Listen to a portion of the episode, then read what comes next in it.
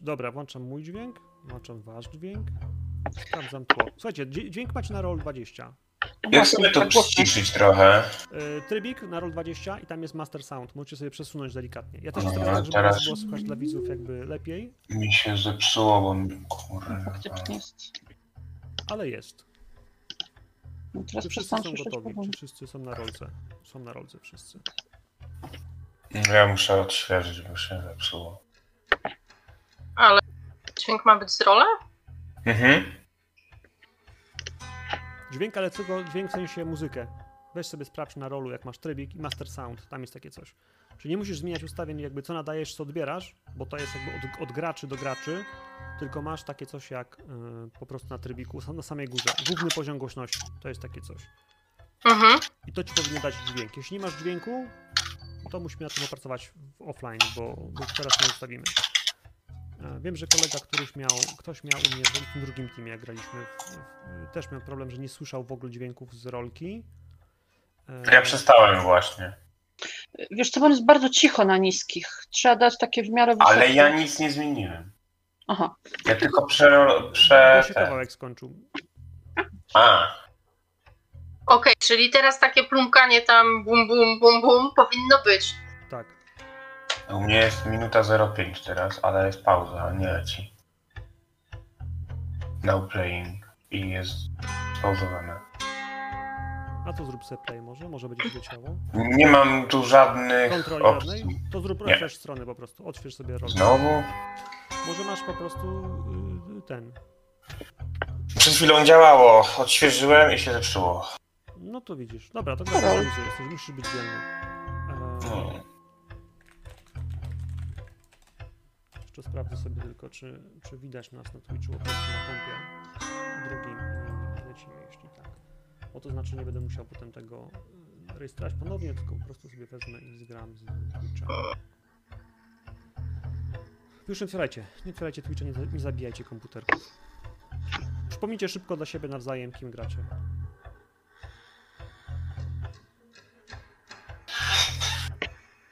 Dobry wieczór, Bruna Hajzy, atasze kulturalny.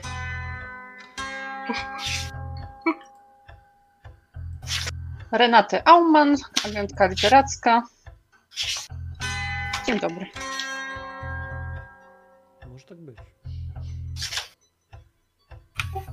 Kurt Engel, e, młody pisarz, syn Magdy.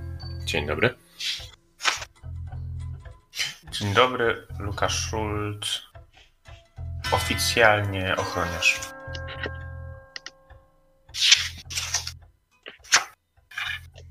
Dobra, jeszcze proszę Magdę, żeby sprawdziła. Bo ja mam na dwóch minutach ten sam komputer, to nie jest... Kto tam coś kartkuje? No ja próbuję znaleźć notatki z sesji. No ale to wygląda jakbyś tam skrował komuś skórę normalnie z głowy. Andrzej, e. A, już wiem, to było w innym zeszycie. Znalazłem.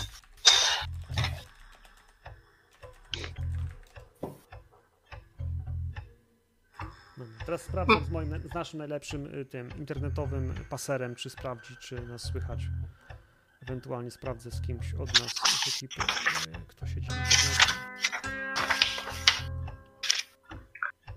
U mnie magiczna e, notatka ostatnia to jest takie Magda nie dotarła ani do wróżki, ani do masażysty, zalążek fabuły, czymkolwiek by to miało.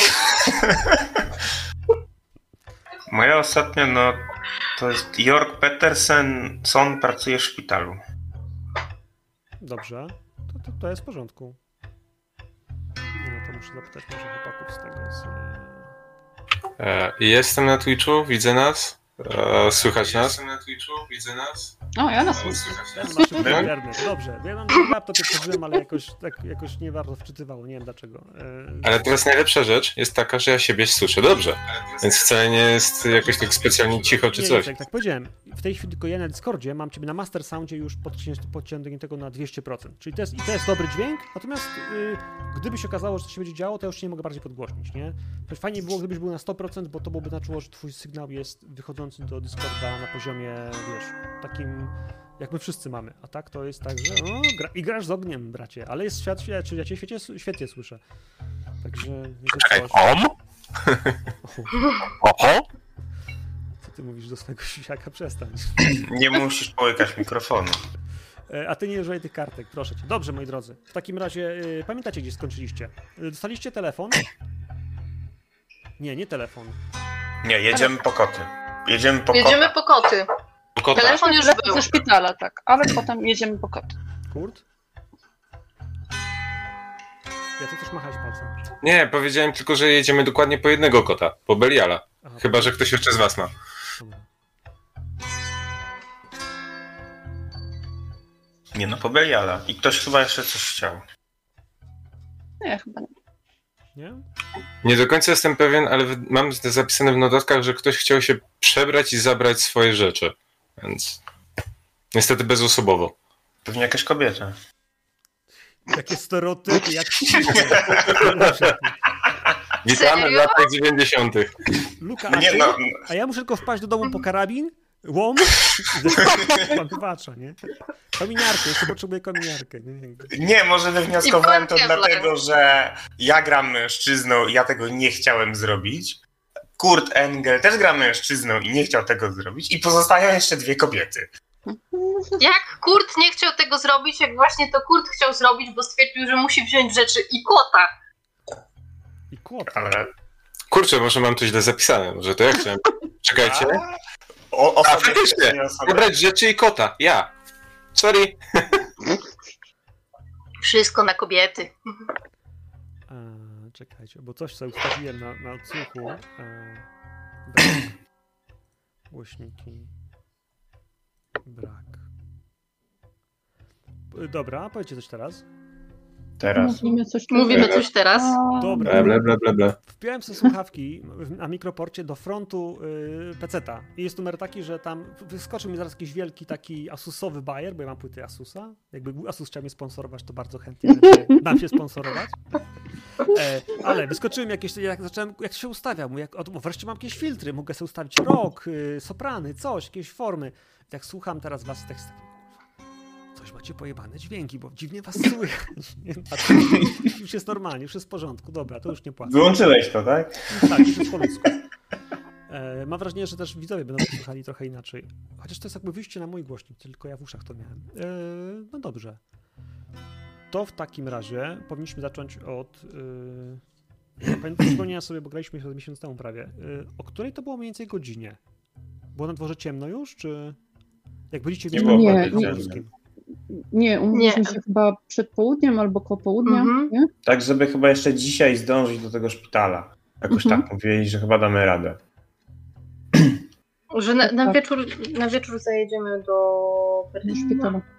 No.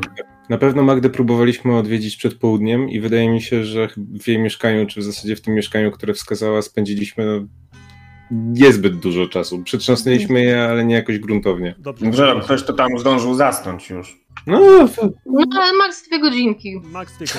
Dla mnie, dla mnie to jest wszystko jasne, czyli lecicie jeszcze przed połud- koło południa, próbujecie się wyrwać z Berlina.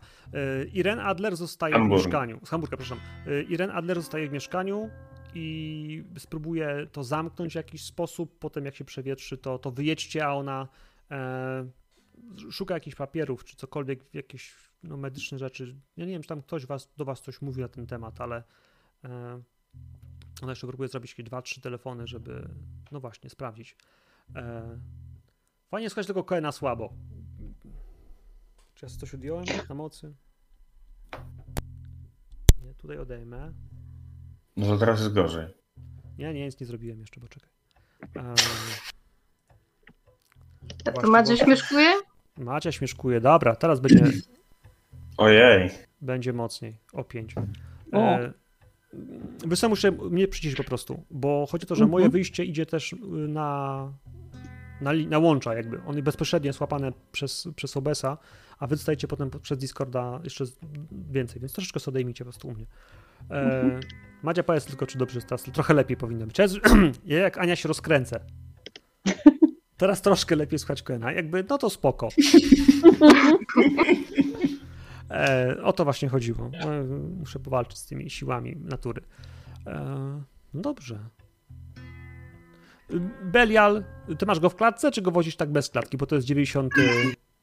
W transporterku, ale nie jest to jakiś pierwszej klasy transporterek, tylko raczej coś skleconego na prędce, czy walizka po prostu zmieniona w nosidło raczej.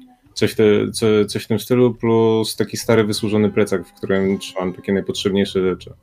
I z racji tego, że bardzo często się przemieszczam i życie na walizkach jest taką dość ważną częścią mojego życia, e, to i zabrać Beliala i spakować się nie zajmuje mi jakoś wybitnie dużo czasu. To jest raczej na zasadzie powrzucać na szybko kilka rzeczy, zabrać kota. Oczywiście Belial jest na mnie wkurwiony jak 150, no ale nic nie zrobię.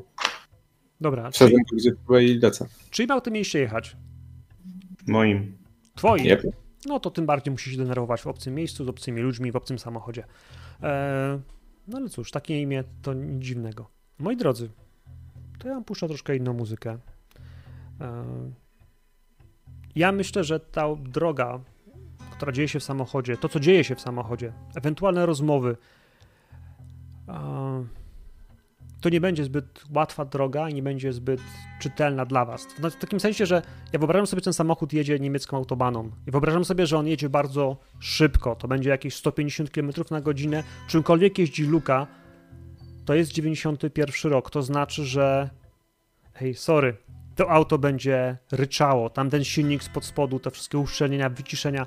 E, Nie wiem, czy któraś z was pamięta auta z tamtego okresu. Ja mam ten komfort, że mój ojciec jeździ 180 Mercedesem, więc jakby hej, właśnie o tym y, wam mówię, że uwierzcie mi na słowo, w aucie przy tej prędkości robi się po prostu głośno. Jakkolwiek będziecie zamieniać słowo czy dwa, jakkolwiek spytacie się prawdopodobnie na ten temat coś tu i ówdzie, to ja bym chciał, żebyście nam albo sobie nawzajem, zanim rozpocznę intrem, powiedzieli, e, chyba że to już było powiedziane, ale wątpię,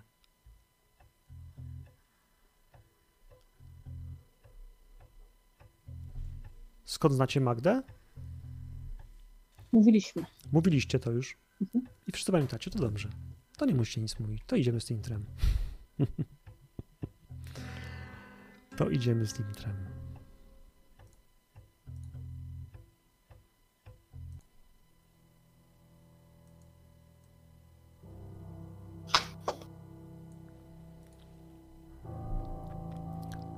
Trzy i pół godziny wytężonej jazdy po niemieckiej autostradzie.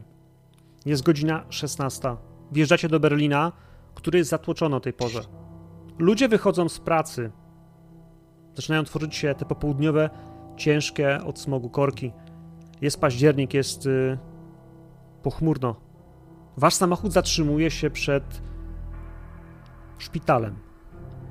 Masywny budynek z czerwonej cegły, dwustuletni szpital Maxa Burgera jest y, jednym z tych szpitali, które mają średnią renomę. Ale jak się okazuje, jest bardzo blisko mieszkania Magdy. Człowiek, który was wezwał, który do was y, dzwonił, a właściwie dzwonił do mieszkania Magdy, nazywa się Richter. Doktor Richter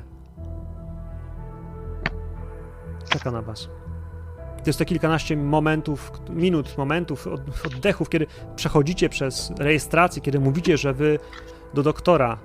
Na co dziewczyna, która jest w rejestracji, siostra, e, pielęgniarka, która jest ubrana oczywiście w kitl, e, jest e, natychmiast poruszona, zaczyna szybko wybierać numer telefonu, podnosi i potwierdza, że są. Za chwilę widzicie otwierającą się windę i człowieka w białym kitlu, mężczyznę koło pięćdziesiątki, Proszę bardzo. Państwo? Państwo są y, od, od pani Orlowej. Bardzo proszę. Nakłada rękawiczki. Wciska was do windy. Tak dużej, w której zmieściłyby się dwa łóżka z pacjentami. Kiedy wchodzicie do windy, on chce was. On zaczyna was mimowolnie badać. Dotyka was, przygląda się. Stara się nie dotykać jakoś centralnie waszej skóry, ale patrzy, czy widać gdzieś jakieś. No właśnie, czegoś szuka. Przepraszam Państwo, czy macie jakieś objawy? Czy, jakieś, czy Państwo macie jakąś wysypkę? E, slędzenie? Co pan robi? Proszę mnie nie dotykać. Kurde, słyszę cię. E, objawy? Ale co się dzieje? My odwiedzamy, nie jesteśmy pacjentami. Proszę mnie nie dotykać. Jeszcze nie, ale to się może zaraz zmienić. Proszę, proszę, im- czy, y, czy mają Państwo może temperaturę? Moi drodzy, ja Wam przypomnę, że chyba macie. Chyba od kilku dni Was męczyła wysoka, nieustająca gorączka. Do tego hmm, swędzenie. Tak, suchość skóry, nadwrażliwość w, w zgięciach. Wszędzie tam, gdzie skóra jest mm, lekko potliwa, cienka, delikatna, tam zaczęło was co jakiś czas swędzieć. Zgięcia łokci, kolany, pachy, brzuch. O innych pachwinach nawet nie wspominam, ale tak. Teraz, kiedy zaczyna pytać, mimowolnie zaczyna was trochę swędzić, ale... Uff. Proszę Państwa, bo Pani Orlowa jest w bardzo ciężkim stanie. Ja, ja czytałem o tej chorobie i obawiam się, że, że ona może być zaraźliwa, ale jeśli Państwo nie objacie objawów, to, to nie, nie martwiłbym się, ale jeśli je macie, to powinniśmy poważnie porozmawiać. Ja, wiem, że ten widok może być ciężki, ale prosiłbym o zachowanie spokoju. Mężczyzna prowadzi Was na czwartym piętrze? do strefy, która jest oznaczona chorobami zakaźnymi. Otwiera drzwi, to wyrzucicie tylko siostry, które mają maseczki, on sam nakłada maseczkę na uszy, daje wam też, żebyście ubrali. Przechadzacie się w kierunku długiego korytarza i, i szyb, które widać w jego końcówce, po izolatki. W jednej z nich widzicie łóżko. Łóżko do respiratora, na tym łóżku podpięta jest Magda. Wygląda jak cień samej siebie, ona wyglądała już słabo na poprzednim spotkaniu. Na poprzednim, na, na imprezie, w której ją widzieliście, ona wyglądała trochę gorzej. Pamiętacie to. A teraz, kiedy leży na łóżku, wydaje się, że jest jeszcze słabsza. Skóra wydaje się być jak papier. Włosy praktycznie spłowiałe, więcej zmarszczek na twarzy. No i ta, ta rurka intubacyjna, intubacyjna włożona do, do, do ust, y, blokując jej krtań. E, przykryta jest białym prześcieradłem. Maszyna wydaje dźwięki pompowania, no i wszystkie te drobne elektrody, które ma na sobie czujniki, dają, dają odczyty, słychać je. Powolne dźwięki pikania serca. Pip, pip, pip, pip, pip, pip. Tętno jest wysokie, męczy się, serce bardzo się męczy. No ale nie powiedział pan nam nawet, co to za choroba. Wie pani co, to, to... Niestety to wygląda na, na pasożyta. I to jest ostatnie stadium. Nie wszyscy mogą się tym zarazić. To wymaga to odpowiedniej mm, niedyspozycji układu odpornościowego. Nazywamy to y, syndromem y, Hir- Hirbergena, ale to, to jest bardzo rzadkie. No, Pani Magda niestety go ma i ja czytałem, podobna choroba już występowała jako zakaźna epidemia e, w, na, na wschodzie, w Rosji, w Leningradzie. Ale jak Państwo. Czy Państwo coś wiecie o, his, o historii choroby Pani Orłowej? Narzekała na złe samopoczucie, na złe sny. Ech, ale nie byłam z nią na tyle blisko, żeby powiedziała mi coś więcej. Z tego co wiem, matka leczyła się tylko psychiatrycznie. Nie miała żadnych problemów innej natury. Przynajmniej z tego co słyszałem i z tego co pamiętam. A nie, nie, nie orientuje się Pan, czy. czy, czy a, bo Orlowa to nie jest niemieckie nazwisko. y, Czy, czy ona. Czy jej rodzina mogła pochodzić z Rosji? Sam chciałbym wiedzieć. Ale wydaje mi się, że matka coś kiedyś wspominała o Petersburgu, o Moskwie. Niestety nie, nie pamiętam. Natomiast tak, Rosja się przewijała. Tu i ówdzie w jej opowieściach i w tym, co często powtarzała, ale bardziej brałem to jak, za jakąś manię, za bardziej wytwór fantazji, ewentualnie choroby niż wspomnienia. Natomiast może tak być. Po co panu te informacje? No wie pan, jeśli, jeśli, jeśli zaraziła się będąc w Rosji lub z osobami, które stamtąd pochodzą, możliwe, że ma choroba była inkubowana, możliwe, że gdzieś coś się zaraziło w jakiś sposób, yy, wie pan, jakieś pamiątki, gdzieś, gdzie na przykład yy, jaja tego stworzenia mogły być przechowywane i dopiero w odpowiednich warunkach się wykluły. Yy, proszę pana, te robaki, one ją... I zatrzymuje się monitor serca. Widać po prostu, jak wy- wypłaszcza się linia na kardiogramie, przestaje pikać. On spogląda na was. Siostro! Za chwilę pojawia się dźwięk y, alertu. On wpada do takiego przedsionka izolacyjnego. Próbuje ubrać fartuch, próbuje ubrać maskę. Moi drodzy, i widzicie, że Magda zaczyna się trząść. Jej serce nie bije, a ona zaczyna się trząść. I dopiero teraz widzicie natychmiast pojawiające się na jej skórze czarne wybroczyny. 4-5 centymetrowe czyraki, spuchnięte, które puchną w waszych oczach w ciągu kilku sekund, a potem z ich, no właśnie, lekko przeźroczystej tkanki wyrywają się na zewnątrz, wygryzają się z jej ciała larwy. Larwy są białe.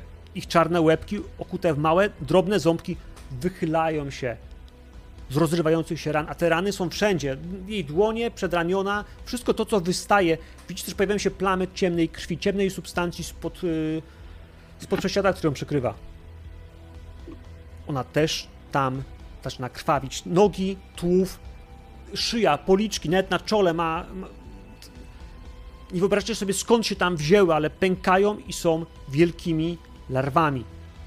Serce zatrzymało się. Ona sztusi się, chyba próbuje coś krzyczeć.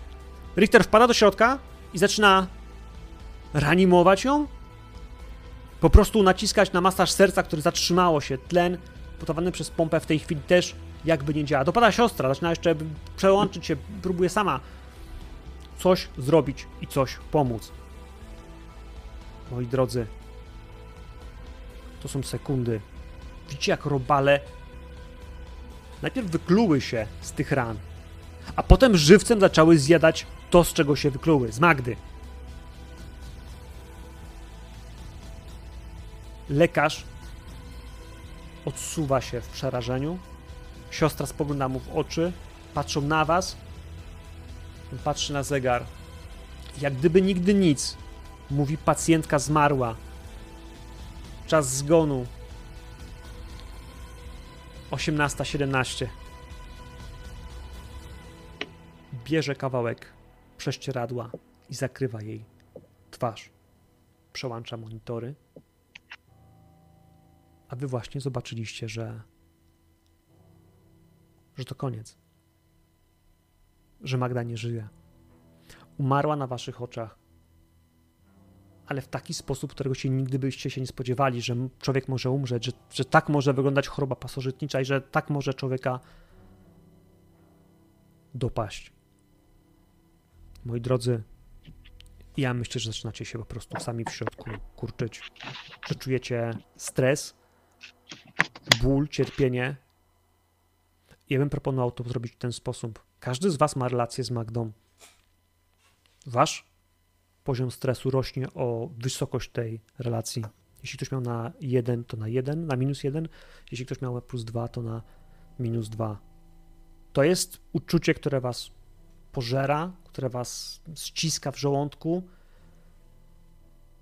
Oczywiście możecie coś z tym zrobić, ale to od Was zależy. Czy zechciecie, czy weźmiecie się w garść. Czy ktoś miał na zero relację z Magdą? Ja. Okej.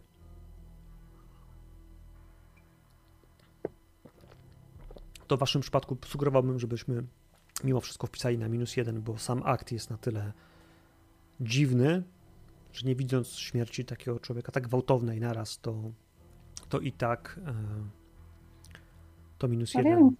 ja bym chciała spróbować wziąć się w garść. Poproszę o rzut. Ja nie lubię pokazywać po sobie emocji i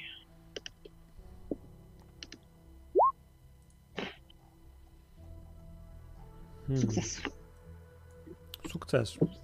Więc zaciskasz szczęki i dławisz sobie te uczucia Nie pozwalasz im wyjść, nie pozwalasz im dotrzeć. Twoja psychika broni się przed. No właśnie, przed wszystkim, co do ciebie dociera. Jesteś dalej niewzruszona, przynajmniej na tyle, na ile byłaś, kiedy wchodziłaś do tego pomieszczenia. Lekarz wychodzi. Widzicie, jak wrzuca rękawiczki do kosza, jak zdejmuje tą maskę, którą też wyrzuca. Siostra zdejmuje z niego ten tymczasowy kitl i też wrzucają go do kosza na odpadki dla, no właśnie, dla chorób zakaźnych. Ja bardzo, bardzo mi przykro, ja chciałem Państwu wyrazić wyrazy współczucia, bo ja wiem, że to zawsze jest trudny moment. Próbuję uścisnąć Wam dłonie, przynajmniej Tobie, Kurt, bo tu myślę, że to Twoja mama. Panie doktorze, jak, jak szybko rozwija się taka choroba? Pani co, no, może nie chciałem Państwa straszyć, może chodźmy do mnie do gabinetu, jak usiądziemy, porozmawiamy chwilkę i zobaczymy, co mogę Państwu przekazać na ten temat. Znaczy, my akurat jesteśmy zdrowi, ale widzieliśmy w Magdy w towarzystwie innych osób, może należałoby je uprzedzić. Dyn- Oczywiście, oczywiście. E, Jeśli, jeśli bym mógł, e, e, panie doktorze, hmm, czy, czy mogę, mogę chwilkę z matką sam na sam? Wydaje mi się, że bym tego potrzebował, chociaż, chociaż nie wiem, czy, czy jej choroba jest bardzo zakaźna? Wie Pan co, no wydaje mi się, że on jakby już na tym stadium e, ono się pewnie nie, nie przenosi. Ja myślę, że siostra, siostra Pana ubierze w rękawice i w strój ochronny i tylko proszę, starać się nie dotykać ciała po prostu. Do, dobrze. Dziękuję. Bruna, e, po twarzy Bruny zaczyna spływać tylko jedna taka łza. Widać, że ręce jej zaczęły się delikatnie trząść. Wyciągnęła dłoń w stronę Kurta, ale tak jakby przestraszona tę dłoń od razu zaraz cofnęła i po prostu poszła za całą resztą i za lekarzem. Mhm. Kurt, on ci pokaże, że będzie, będą wszyscy czekali na ciebie w, w gabinecie lekarskim. On jest kilka, kilka metrów dalej. Okej. e, W takim razie, jeżeli faktycznie siostra pomaga mi się ubrać i pokazuje mi, co mam zrobić, to mm, sam jakby z siebie jestem bardzo mocno nieobecny. E, Widać, że te ruchy mam takie bardzo mocno kanciaste, lekko, nie wiem, nietrafiające, tak? Widać, że te rękawice zajmują mi zdecydowanie więcej czasu niż powinienem, tak? Poświęcić na ich założenie. Natomiast kiedy jestem gotowy, e, chciałbym podejść i tak dać pielęgniarce do zrozumienia, żeby została jak, najdalej. E, I na początku stanę nad matką, o, spojrzę na nią, starając się jeszcze podążać za wytycznymi lekarza, nie będę wchodził w bezpośrednią interakcję, nie, nie będę jej dotykał. Natomiast intensywnie na nią patrząc i próbując opanować te wszystkie emocje, które mną targają, nie, na- nawet nie będę próbował się wziąć w garść, bo to ani nie jest po pierwsze mój styl, ani to nie są okoliczności, w których chyba nawet będę próbował walczyć ze swoimi emocjami. E, zagryzę mocno wargi, po czym z pomiędzy zaciśniętych zębów powiem ledwo się pojawiłaś i znowu uciekłaś. Znowu mnie zostawiłaś samego. Poproszę cię o rzut na komplikacje. Okej. Mhm. To jest, to jest plus 0, ale jeśli masz y, utratę stabilności, zwróć uwagę, jaki masz poziom Mam minus jeden, mam minus jeden, więc... do komplikacji. To musisz na Mhm. wpisać minus 1 przy rzucie. Eee, dobra. Czyli to jest tak. Rzucę sobie po prostu z, na ten z minus jeden. Obojętne, to jest plus 0 zawsze. Nope. Dobrze, kontynuuj proszę. Twoja mama, y, ja myślę, że wiesz, zanim oni ją przykryli, zanim y, to był ten Mhm. moment, kiedy oni ją też odintubowali, w sensie wciągnęli jej tą aparaturę i dopiero wtedy przykryli ją tym, y, tym prześcieradłem. Więc ona Mhm. w tej chwili jest przykryta. Jeśli ją odkryłeś delikatnie, albo siostra nad ją odkryła, żebyś mógł patrzeć na mamę. Wiesz co, ona wygląda na wyczerpaną, wygląda na to, że te plamy nadal na niej są, ale jakby przestały tętnić życiem, przestały tętnić krwią, która napływała do środka. Nie widzisz też tych larw, zniknęły, ale te dziury w skórze, w mięśniach, to, to, te wygryzione fragmenty nadal są. I ona leży w ten sposób, czeka na twoje słowa. Znowu uciek. Znowu uciekłaś. Zostawiłaś kolejne pytania bez odpowiedzi. I tu ściskam dłonie w pięści. Nie tak to miało wyglądać.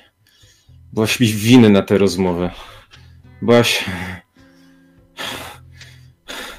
Miałaś odpowiedzieć na te pytania. Miałaś pierwszy raz spróbować być. Pierwszy raz spróbować być dla mnie.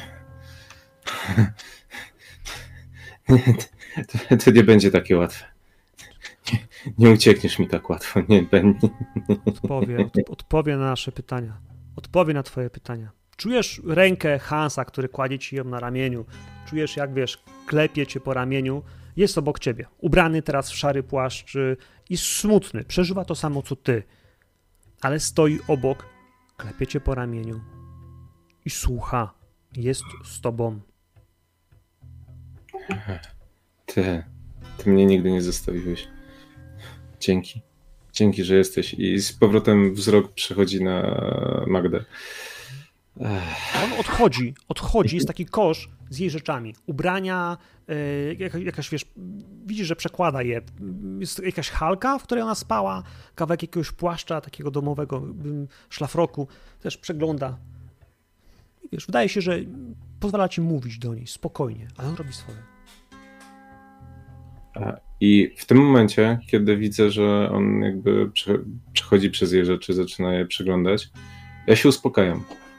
Biorę bardzo jeden, jeden bardzo głęboki wdech i w tym momencie zdejmuję rękawicę. Mhm. Zdejmuję prawą rękawicę i jak gdyby nigdy nic, przykładam swoją dłoń do pewnie już stygnącego oblicza matki i tak gładząc ją po policzku. Śpi. Śpi, sen ukoi twój ból. Teraz jesteś wolna, teraz już nic ci nie zagraża. Wróć tam, gdzie chciałaś. Wróć tam, gdzie miałaś swój spokój, gdzie może czeka na ciebie rodzina. I w tym momencie chciałbym skupić się na jej sztywnym ciele i spróbować wykorzystać poszerzenie, e, poszerzone zmysły Mhm. i spróbować sięgnąć po jej ostatnie emocje, po jej ostatnie myśli, tak, które towarzyszyły jej pod sam koniec jej drogi.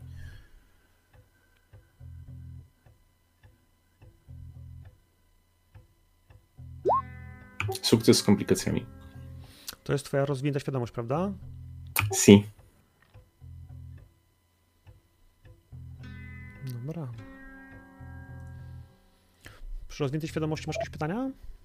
E, chciałbym zobaczyć przede wszystkim e, do, do jakiego bytu uda mi się dotrzeć, tak?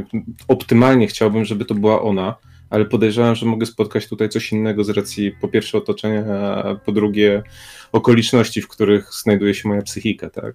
Bo to jest, że w razie czego dostaję informacje albo o samym miejscu, albo o bycie, na którym się skupiam, ewentualnie mam szansę z nim porozmawiać, tak? Więc no w tym wypadku skupiam się na matce i bardzo, ale to bardzo chciałbym sięgnąć do jej tych ostatnich emocji. To jest chyba w tym wypadku dla mnie najważniejsze w tym momencie. Okej.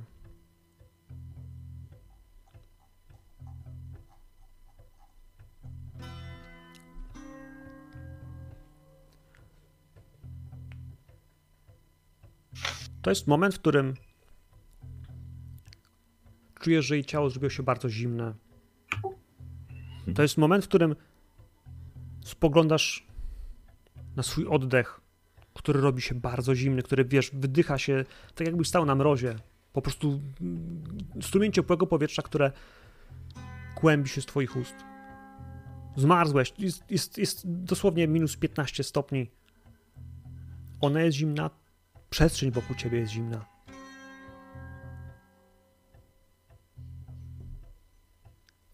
Hans rozgląda się, patrzy za okno. Ono też jest oszronione.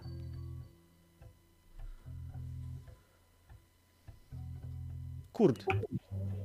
Patrz ile dzieciaków. Skąd oni je nabrali? Podchodzę do okna i patrzę w kierunku, który wskazał Hans. Co widzę? Widzisz wojskowe baraki. Pomimo, że byliście na czwartym piętrze, wydaje ci się, że jesteś na parterze. Za oknem widzisz wojskowe, grubo ciosane z belek drewnianych yy, baraki. Na, na, na słupach poustawiane, wiesz, jakieś takie półmetrowe odstępy od ziemi, ale na tym wszystkim są baraki. Obok tych baraków na dworze biegają dzieciaki po śniegu. Ubrane dosłownie w, w, w strzępy ubrań, szarych. Trochę jak więźniowie. Stopy mają poonucane, wiesz, fragmentami szmat. Yy, mają jakieś takie krótkie czapki z daszkiem, część po prostu chusty, powijane czym tylko mogą, ale ale biegną dokądś. Biegną za któryś budynek. I widzisz czerwonoarmistę, Widzisz gościa w dużej wojskowej czapce, widzisz gościa z pepeszą, jak niesie wiadro. Niesie wiadro z obierkami. Paruje. Taki paśnik jak dla, dla trzody. I wysypuje. I widzisz, jak mały chłopczyk, może siedmio, ośmioletni, popycha dziewczynkę. Popycha złotowłosą dziewczynkę. Jej włosy nie są tyle złote, rude, co bardziej po prostu słoneczne, jasne, wychodzące takie kitki spod, spod chustki, spod przeziemniętej. Ona upada na kolana, a on jej mówi, że ma mu przynieść. Mówi do niej jak do psa. A ty przez tą drobną chwilę wiesz, że to jest twoja matka. I masz dziwne wrażenie, że poznajesz tego czarnowłosego drania. Czyżby to był jeden z jej towarzyszy z imprezy? Tak ci się zdaje. Spoglądam na Hansa. To nie jest tu, prawda? Wygląda To jak jest ruskie świat. chaty.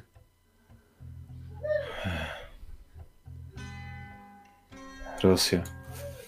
Drapie się po głowie. To on jej To to nie- zrobił. Widzisz, że wyciąga z kieszeni Lugera, sprawdza, odbezpiecza, chowa go z powrotem. Dorwiemy go, kurwa. Ściskam dłonie w pięści. Znajdziemy skurwysyna. Znajdziemy i odpowie. On odpowie na moje pytania. Stukanie w drzwi, pielęgniarka widzi, że stoisz pod, przy oknie, że pożegnałeś się z matką, że jesteś zamyślona, ale puka w drzwi. Powinien pan wyjść. Za oknem widzisz Berlin. Widzisz kawałek parku, widzisz małe dwupiętrowe domy jednorodzinne, które okalają całą tą okolicę. Nie ma śladu po tych domach, które widziałeś z poziomu parteru. Teraz jesteś wysoko nad tym wszystkim. Ciało twojej matki jest nieruchome, tak samo blade jak było. Nie ma z tobą Hansa, nie ma z tobą nikogo więcej. Poza tą pielęgniarką, która sugeruje, żebyś już stąd wyszedł, bo no, jednak to oddział zakaźny. Po raz ostatni dotykam matki, biorę ją dłoń w swoją i żegnaj mamo. Chociaż nigdy nią tak naprawdę nie byłaś. Znajdź swój spokój. I wychodzę. Dołączam do reszty później, jak się rozbiorę. Jasne. Moi drodzy, wchodzicie z Richterem do tego gabinetu. Gabinet jest nieduży, jak to w starych szpitalach, y, takie miejsca po prostu dosłownie na jedno małe biurko, na końcu pomieszczenia yy, kawałek sofy, na której można się zdrzemnąć, no i mały barek. Barek, lodówka. Tak to mniej więcej wygląda. Kiedy on ją otwiera, wyciąga po prostu wódkę. Wyciąga też literatki spod, spod y, biurka, stawia je, a jest ich pięć, stawia je na, na stole i zaczyna polewać tej wódki każdemu. Także temu, który jeszcze do nas nie przyszedł. Nie wie, czy będziecie pili, ale wydaje mu się, że, że możecie potrzebować. Proszę Państwa, no, tutaj chodzi o sytuację, w której no, ja nie spotkałem się w mojej zawodowej pracy właściwie e, ani razu. E, tego typu zakaźny przypadek to jest e, sprawa wyjątkowa. Prawdopodobnie mówimy tu o infekcji, która przybyła z zagranic naszego kraju, ale od kiedy połączyliśmy się wschód z zachodem, to, to ilość dziwnych chorób, które przyjeżdżają do nas e, od strony Rosji, no jest, y, jest coraz większa. Nie będę ukrywał, że to jest oburzające, do czego Rosjanie dopuścili się, jeśli chodzi o zaniedbania medyczne. E, no ale w tym wypadku to mówimy tutaj o czymś chyba znacznie starszym niż, y, niż samo ZSRR. Ja czytałem, proszę Państwa, i zaczyna podchodzić do półki. Zaczyna szukać pośród wielu książek, które są na wysokich półkach rozstawione, e, tytułów, które mogłyby mu pomóc. Wyciąga dwa. E, przekartkowuje, szuka. E, to jest, proszę Państwa, książka Liubimowa i ona sugeruje, że, że już przed pierwszą wojną za carskiej Rosji doszło do takiej infekcji e, w Leningradzie, no ale wtedy ludzie określili to jako klątwę rzuconą przez czarownicę. To oczywiście jest bzdura, ale, ale czarne czyraki, swędzenie, y, robale, które wychodzą, dziwny zapach, y, no to jest... Pani pytała, ile to jest miesięcy. No, Libomów tłumaczy, że okres wylęgania był różny, ale zabierał się między 3 a 6 miesięcy. Podejrzewam, że pani Orłowa mogła być dłużej nosicielką, albo no, w jej przypadku możliwe też, że wiek nie sprzyjał e, przeżyciu tej infekcji. Natomiast no, Libomów mówi, że tutaj e, to jest śmiertelne, więc jeśli nie znajdziemy lekarstwa, to będzie e, to będzie trudne. Lekarstwa nie ma. Pan właściwie nie ma nam, znaczy, gdyby ktoś zachorował, nic do zaproponowania. To znaczy, jeśli ktoś by no, jeśli ktoś jest w tym stadium choroby, możemy spróbować y, antybiotykoterapii albo y, leków, które są y, o szerokim spektrum antywirusowym i antypasożytniczym. Możemy po prostu szukać. No, na medycyna ciągle się rozwija i dopóki nie przetestujemy różnych wariantów leczenia, no to ciężko będzie mm, powiedzieć, że jesteśmy bez, bezradni. Po prostu w takim stanie, w jakim pani Magda do nas przyjechała, to już było za późno. Ale jeśli no i patrzy po was, czy Bruna bierze, bierze po prostu tę te, te, te literatkę, wypija całą bez, bez, bez mrugnięcia okiem najmniejszego, odstawia grzeczniutko na, na, na stolik. Um, dobrze, a um, jak można rozpoznać w takim układzie wczesne zakażenie, żeby można było podjąć e, jakiekolwiek środki lecznicze?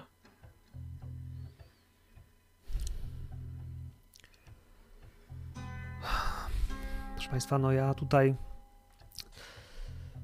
powołując się na Toporowa, to jest drugi specjalista, no ta książka jest, jest w języku angielskim, jest, bardzo mogę tu Państwu odczytać na głos, ale on sugerował, że to, ta choroba ma podłuże także psychosomatyczne, że, że prawdopodobnie hormony, które człowiek ma, ja tak podejrzewam, w organizmie, one powodują przyspieszony wzrost choroby, więc wypadałoby zapytać się jakby, co się dzieje w tym przypadku w psychice e, człowieka, który jest zarażony. Jakie emocje w nim targają, jakie...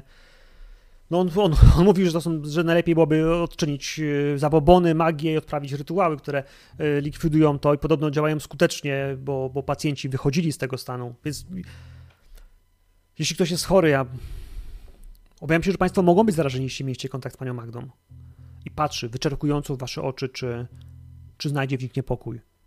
Luka? Ja stoję gdzieś bardziej z tyłu, prawnym wzrokiem unikam, prawnym tym unikam jego wzroku, bo, bo wiem, że on może to wyczytać, bo ja znam te zabiegi. Chociaż i tak jest słaby. u nas e, zrobiliby to lepiej, szybciej. Ktoś mógłby powiedzieć, że takich rzeczy nie robi się ludziom, ale no przecież oni mogą mieć jakiegoś pasożyta, który się rozniesie, z tego będzie epidemia. Unikam jego wzroku. Mhm. No, rozumiem. Moi drodzy, ja bym chciał, żebyście dla mnie rzucili. Ci, którzy są hmm, przeklęci, rzućcie proszę na duszę. Znaczy na duszę, na, na komplikacje. Yy, to jest rzut yy, plus zero. Jeśli macie spadki stabilności, to pamiętajcie, że tam będzie minus. U Wojtek u ciebie jest minus jeden i u Bruny, Bruna ile ty masz tam na minusie? Też minus jeden z tego, co mi się Mhm, wydaje, zaniepokojony, czyli też minus jeden będzie. bo nie wychodziłam. Mhm. Mhm. Ale to żeby to rzucić na minus jeden. Aha, tam sobie wziąć jakoś zero na przykład, które Tak, mam. i modyfikator minus jeden, albo od razu weź sobie coś, co ma minus jeden, bo to jest obojętne. Tak w sumie. To ja jestem porażona. U ciebie porażka. U, u Luki średni rezultat dziesiątka weź się w garść, tak? To rzuciłeś? Nie no, tak, no rzuciłem na przekleństwo. Dobrze, Na minus jeden. dobrze. Y, więc ty, Luka i ty, Bruna, wy generalnie macie tą samą myśl w głowie. Ona może mieć trochę inny kształt. Może myślicie z, od zupełnie innego punktu widzenia na to, co was właśnie spotkało. Ale ten lekarz powiedział wam wprost.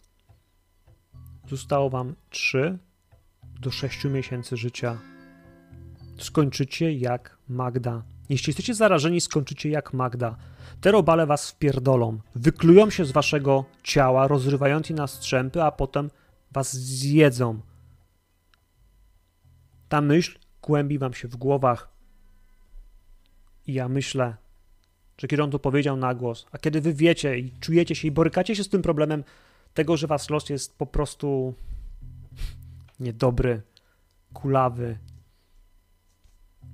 że krzywo na was patrzy, to w waszych brzuszkach tym bardziej podnosi się kwas, tym bardziej czujecie się źle i wasza stabilność spada o minus jeden.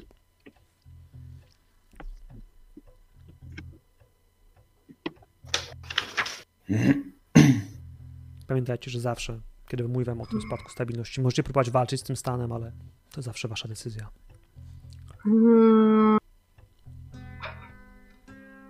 Ja myślę, że Bruna nie będzie chciała się załamać e, w szpitalu. To, to, to, to nie jest dobre miejsce, to nie jest miejsce, które jest bezpieczne.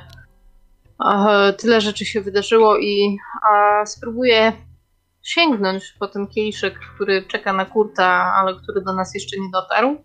I wychyla następny kieliszek, próbując wziąć się w garść. Śmiało.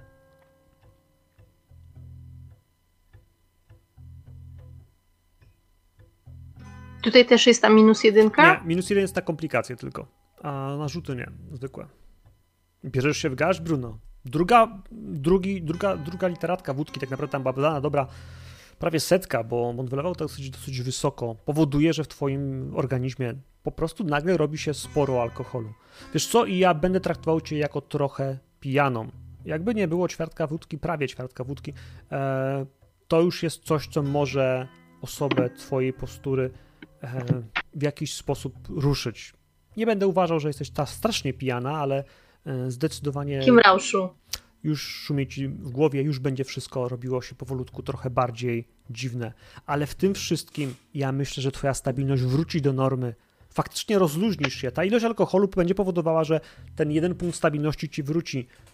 No i teraz, kiedy faktycznie widać, jak wypijasz drugą, drugą lufę e, alkoholu, e, lekarz. Także jakby państwo, gdyby państwo byli w początkowym stadium, to sugerowałbym, żebyśmy się zaczęli badać, leczyć e, próbki krwi, moczu kału, e, no i starać się izolować. Izolacja, e, mycie rąk, maseczki to generalnie moim zdaniem najlepsza droga do walki z infekcją tego typu. No chyba, że Państwo uwierzycie, że to jest podłoże psycho, psychosomatycznej, mówimy tu o przekleństwie, tak, o czarach, no to, no to no, tutaj y, trzeba by poszukać jakiegoś okultysty. E, Jak się przenosi ten pasożyt? Do, dotykiem, czy też oddechem? Wydaje mi się, że chodzi o dotyk. Wydaje mi się, że chodzi o dotyk. Zwykle w takich przypadkach chodzi o przynoszenie albo dorosłego osobnika, albo jego e, jaj i mm, najprawdopodobniej krew oczywiście też. No nie wiem, czy Państwo mieliście kontakt z krwią pacjentki przed. Jeśli ją dotykaliście, to sugerowałbym ostrożność. No. Otwierają się drzwi. Wchodzi Kurt. Jest. No cóż. Blady, ale niespecjalnie bardziej niż był, kiedy widział śmierć matki. E, Sięgam po- Lekarz od razu poleje w to, co było wypite, żeby polać jeszcze raz. Nie żebym się rzucił na szklanki wódki, ale jedną porwę w zasadzie od razu po wejściu, jak tylko zobaczę, że ktoś polewa i wypije ją duszkiem. E, Po czym patrząc głęboko w oczy lekarzowi, zadam mu jedno pytanie. Kto ją tu przywiózł? Sąsiadka. Sąsiadka, znaczy nasze pogotowie, ale sąsiadka wezwała, zadzwoniła, mówiła, że, że słyszała e, jęki w mieszkaniu i, no i pukała, stukała. Ratownicy mówią, że, że wyważyli drzwi do mieszkania. Także nie wiem, czy to ważne, ale możliwe, że powinien pan tam pojechać, jakoś to zabezpieczyć. Tak, chciałbym. Chodzi o to, że matka mogła zostawić coś dla mnie, ewentualnie warto by było chyba zabezpieczyć to miejsce. E, jedno pytanie, bo mówił pan jeszcze zanim poszliśmy do matki, że to wygląda na rosyjską chorobę. Czy ta choroba jakkolwiek pojawiła się podczas II wojny światowej? Tu widać, że już tak trochę zaczynam odpływać, ten mój głos robi się taki bardzo mało stabilny. No, pokazuje na książkę. No, mówiłem pana znajomym, ale on już przed, przed pierwszą wojną się pojawił yy, w carskiej Rosji, więc yy, możliwe, że pojawił się również yy, w czasie II wojny światowej, ale nie mam zapisków na ten temat, wie pan. No, trzeba by porozmawiać z kimś, kto yy, ma lepszy dostęp do danych yy, źródłowych. No, ja akurat yy, te, te dwie pozycje mam yy, tylko z mojego zainteresowania czysto technicznego, jeśli chodzi o choroby zakaźne. No. E, e, Dobrze, dziękuję, bo widzi pan, e, moje relacje z matką nie były najlepsze i może ta choroba jakkolwiek byłaby w stanie rzucić na nie odrobinę światła. No nic, chyba zrobił pan co mógł, chociaż nie było tego zbyt wiele. I wra- idę w głąb pomieszczenia tam w kierunku luki. Jasne. Słuchaj, on, y, on teraz sam wychyli do dna tą literatkę i potem siądź na krzesełku. Będzie na was patrzył. Mm, Proszę Państwa, na, uprzedzę od razu, że normalny pochówek nie będzie możliwy. E, niestety, Pani Magda, jeśli Państwo pozwolicie zbadać jej ciało, ja bym chciał dokonać sekcji i, e, no i pobrać próbki do badań. E, mogłaby zostać z nami w klinice trochę dłużej, w prosektorium. E, Natomiast no, tak czy tak szpital nie pozwoli na zwykły pochówek. Potrzebna będzie kremacja, no i prochy będą mogli Państwo odebrać zgodnie z protokołem. No ale z tym wszystkim to możemy porozmawiać za, za kilka dni, jeśli Państwo będziecie chcieli. To Trzeba karmić ogień. Mm. Kilka dni. Kurt, jeżeli, jeżeli potrzebujesz, ja, y, ja ze swojej strony y, pomogę ci ze wszystkim. Się zupełnie nie przejmuj kosztami y, organizacyjnie, załatwię to ja. Matias, nie wiem, tak? Poradzimy sobie. Wszystko będzie tak, jak należy. Dzięki. Dzięki, Bruna. Wiecie, może powinniśmy już dać spokój panu doktorowi i, Ech, i, i pójść. Jest, wie, jest wieczór, wiecie. Myślę, że już tutaj nie ma więcej odpowiedzi dla nas. Ja miałem trochę czasu, kiedy oni rozmawiali z tym doktorem i w tym czasie chciałbym e, zrobić taki ruch analizuj sytuację, bo chociaż jest to ciężki temat, bo zdaję sobie sprawę, że to na pewno mnie dotyczy, no 100%. Po prostu jestem przeklęty i, i wiem, że coś będzie z tym nie tak, to jednak zawsze walczyłem z tą klątwą i, i może jest coś, nie wiem, czego nie dostrzegam, albo coś takiego. Chciałbym wykonać taki manewr. Bardzo proszę o rzut. Jeśli masz jakieś tam Modyfikator zero, tak? Nie. To jest percepcja akurat. No. Więc y, sprawdź sobie, co masz przy percepcji i po prostu naciskasz tam jest ruch. Tak jest. Nie, to ja mam tylko. Dobrze, to to będzie tak. Sukces z komplikacjami. To znaczy, że mogę zadać jedno, jedno pytanie. albo z tej listy, albo jeśli któreś ma bardzo podobny charakter, ale chcesz je sprecyzować, wiesz, bardziej y, technicznie dokładnie, to śmiało. Mm, ja sobie pozwolę wybrać z listy. A czy czegoś nie dostrzegam?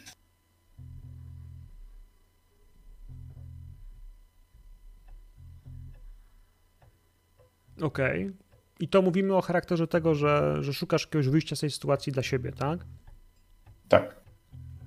Jakiegoś mm, punktu, gdzie dalej moglibyśmy się udać, żeby no, ratować siebie, żebym ja mógł siebie uratować. Żeby to się nie skończyło tak, jak się skończyło z Orłową, czy tak jak z moim nieodżałowanym. Dobrze, dobrze. Wiesz co, Luka, to w bardzo prosty sposób ci powiem to, co właściwie przemknęło w jakiś taki szybki i bezbolesny w rozmowie fragment. On powiedział, że Toporow był świadkiem, że gusłami za bobonem ludzie byli z tego wyleczani.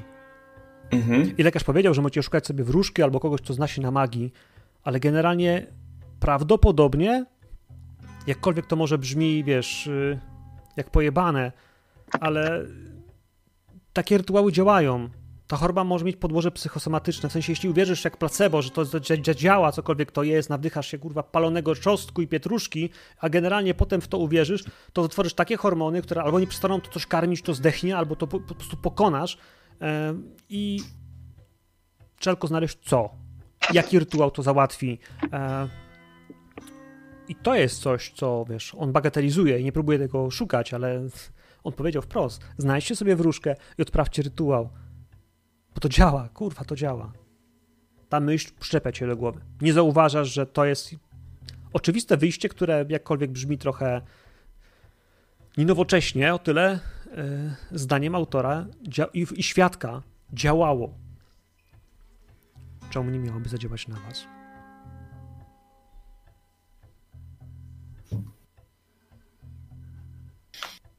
Moi drodzy, jeśli nie macie więcej pytań do pana Richtera, on da wam swoją wizytówkę. E, przekażę wam oczywiście informację, gdzie zabrano, w sensie skąd zabrano waszą yy, przyjaciółkę, matkę. Yy, jej mieszkanie jest przy Leibnizstrasse 53, coś takiego. Więc yy, no cóż. A to nie było to poprzednie? A to może pomyliłem nazwy? To Albo to ta sama ulica. Nie, nie, jakby niemiecko brzmiące nazwy ulic generalnie. Wiesz. Wszystkie tak samo brzmią. Brzmią tak samo. Mam mapkę Berlina, zaraz zobaczymy, yy, gdzie jest. Y, wrzucam wam na rolce. Zaraz odsłonię na jakąś większą tam, żeby było mocniej widać. Możecie co najwyżej przy, przyzumować sobie tam. Yy, to tam musiałem coś pomyśleć, pomyśleć. Yy, bo ona jest przy dwójce. Dwójka to jest jej mieszkanie. Yy, to jest ten Liebnitzstrasse. A trójka to jest szpital. To jest mhm. szpital, szpital przy Schlossgarten Maxa Burgera. Idę z tych punktów generalnie, które macie na mapie, to nie są koniecznie punkty fabularne, po prostu są rzeczy, które na przykład, jeden z tych miejsc jest na przykład, y, wiecie, yy, ratusz, innym jest rejestr drogowy, karny i tak dalej, sąd, są jakieś takie rzeczy, które, z takich publicznych, oficjalnych rzeczy, które są. No na przykład łącznie z tym, że jedynka to jest yy, miejskie zoo berlińskie. tak przy okazji, jakby ktoś potrzebował się rozluźnić. Ja bym przeskoczył ja bym przeskoczył do.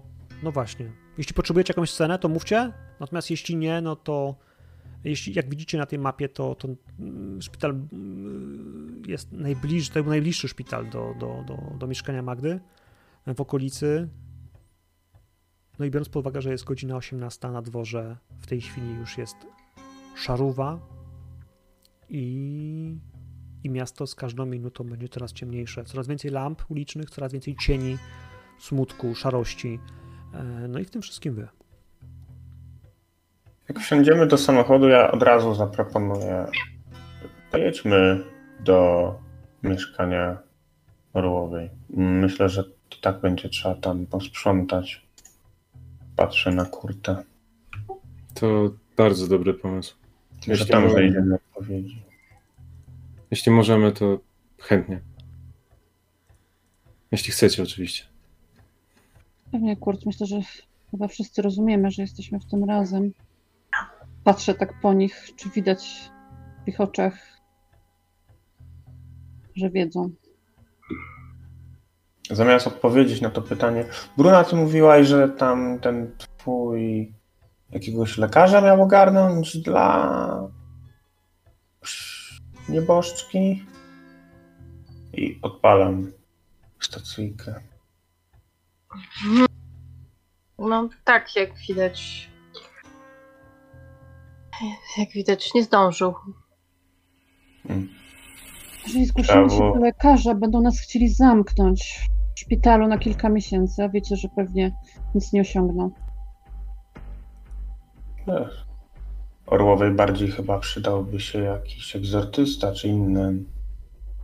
Ale czy jeden z tych jej przyjaciół nie jest tym znanym okultystą? Dlaczego on jej nie pomógł? Może Może właśnie jej pomógł. al, Jest jej przyjacielem. albo nie jest jej przyjacielem i może to stąd się wzięło, jeśli to jest. Jeśli to jest klątwa. I na słowo klątwa widzicie, że, że Bruna zaczęła splatać ręce, wyłamywać palce, tak jest wyraźnie poddenerwowana. Przy, za każdym razem, kiedy pada hasło klątwa. A teraz jak jest trochę taka szumnięta, to nie panuje do końca nad tymi gestami, które robi. Luka tylko głośno przełknął ślinę w tym momencie, kiedy Bruna wspomniała o klątwie i szybko bardzo ruszył. Cieszę się, że wszyscy chyba wierzymy w klątwę. I tu tak bardzo gorzko się uśmiecham. Trochę sam do siebie. Sama w to nie wierzę, ale, ale wierzę. I widzisz znowu gdzieś tam taką łezkę ocieraną kątem i czasami, czasami ciężko jest w nie nie wierzyć.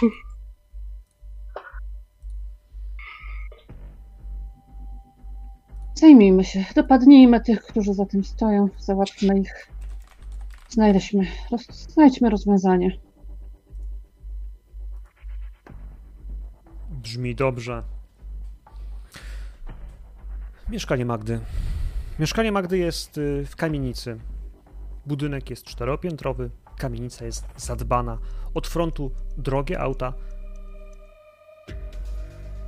Stawiacie swoje gdzieś z trudem, bo już jest późno, wszyscy są po pracy. Setki zapalonych lamp i tak naprawdę to jedno piętro, w którym powinna palić się lampa zapalona przez Magdę jest ciemne. Wchodzicie na czwarte piętro. Tak jak poprzednim razem, tak i tutaj, jedna klatka schodowa. No tak, ale tutaj pod drzwiami macie nazwiska kolejnych mieszkańców, macie zadbane wycieraczki, gdzie niegdzie stoi e, kosz na parasolki lub czujesz, czyjeś buty, ale tutaj nikt nie kradnie, to dobra dzielnica. Dochodzi na czwarte piętro i tak, i drzwi są przymknięte, ale widać, że są wyważone. Fragment okalający zamek jest po prostu wyrwany. E, Drzwi się uchylają, jeśli je pchniecie. Kiedy je dotykacie, Zanim Ja kurta przodem. e, to Kurt robi coś takiego mało, mało przewidywalnego. E, Odwraca się w kierunku drzwi naprzeciwko, czyli drzwi do sąsiadki mhm. i zaczyna w nie walić. Jasne. Na tym piętrze są tylko dwa mieszkania twojej matki, e, i sąsiadki. To mieszkanie jest na właściwie ostatnim piętrze, więc nie macie już, żeby pójść do góry.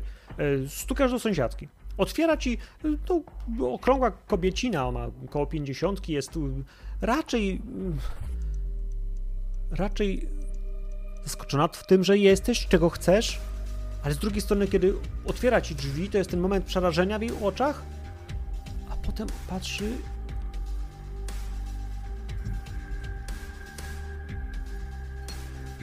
Ona, ona mówiła, że ma syna, ale no pan jest taki do niej podobny. I co z mamą? Tak. Co, co z mamą? E, Po pierwsze, dziękuję, że pani zareagowała, cokolwiek tam się działo. E, natomiast niestety, mama odeszła dzisiaj. Po 17. Żegna się. Matko Boska, to. To straszne. Ja, ja słyszałem, jak ona się męczy, jak. No ale. Nie było jej jakiś czas, jak przyjechała. No, ją dręczyły koszmary. Tam mówiła mi, że jej się straszne rzeczy śnią, że nie może spać po nocach. Ja myślałem, że, że to może to, ale jak rano dalej nie ustawało, to, to ja wiedziałem, że ona. To żeśmy zadzwonili.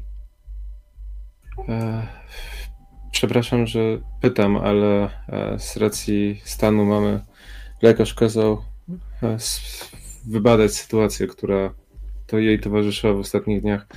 E, Czy mama jak wróciła e, z Hamburga, ponieważ tam się też spotkała ze mną i z moimi przyjaciółmi, czy mama wróciła sama? Czy była tu sama, czy ktoś ją odwiedzał? Nie, przyjechała sama. Ja widziałam. No minęliśmy się z raz czy dwa. Była sama, sama na pewno.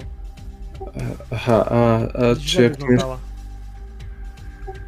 Tak, i dlatego też myśleliśmy, że w już w Hamburgu pomożemy jej w, i znajdziemy jakiegoś dobrego lekarza. Niestety trochę bez słowa tu wróciła. Myślałem, że może jest z kimś umówiona, może ktoś na nią czeka. Mieszka sama, rozumiem. Tak, Nikt- tak, tak. No od, od śmierci jej męża to sama samutenka. No ale teraz ostatnio, te, te, te ostatnie dwa lata, to mówi, że bardzo ciężko znosiła. Yy, Zwłaszcza to jak zaczęły się te koszmary, to, to śmiałyśmy się, że to że to od kiedy mur upadł. To samo złe przyszło do nas, do Berlina. Myślę, że coś w tym jest. E, Przepraszam, bo w ogóle zaczęliśmy ze, ze, złej stopy. Jestem Kurt. E, Selkę Kurt wyciąga do ciebie rękę. Biorę tą rękę, delikatnie ją ściskam. Jeszcze, bardzo mi miło panią poznać, chociaż w tak he, dziwnych okolicznościach. Chłopcze, ale ty jesteś rozpalony, masz... I ona dotyka ci czoła. Masz gorączkę, powinieneś... Powinieneś się zbadać, pójść do lekarza. Tak. Widzisz, że zaczyna wycierać tą rękę, wiesz, yy, Mhm. w, w, w fartuch, bo ona przecież mężowi robiła kolację. Yy, I wiesz, i zaczyna się yy, ukradkiem do tyłu, wiesz, wyca- rakiem wycofywać. Ona faktycznie nie chce do końca chyba już teraz, w tym momencie, jak ty jesteś chory, yy, że może jednak to, to zajmij się i wywieźcie klepsydry, jak będą już wiadomo kiedy pogrzeb, to przy- przyjdziemy z Hansem, no. Z Heinrichem, przepraszam. Wszystko, wszystko ogarnę. Jeszcze raz serdecznie dziękuję.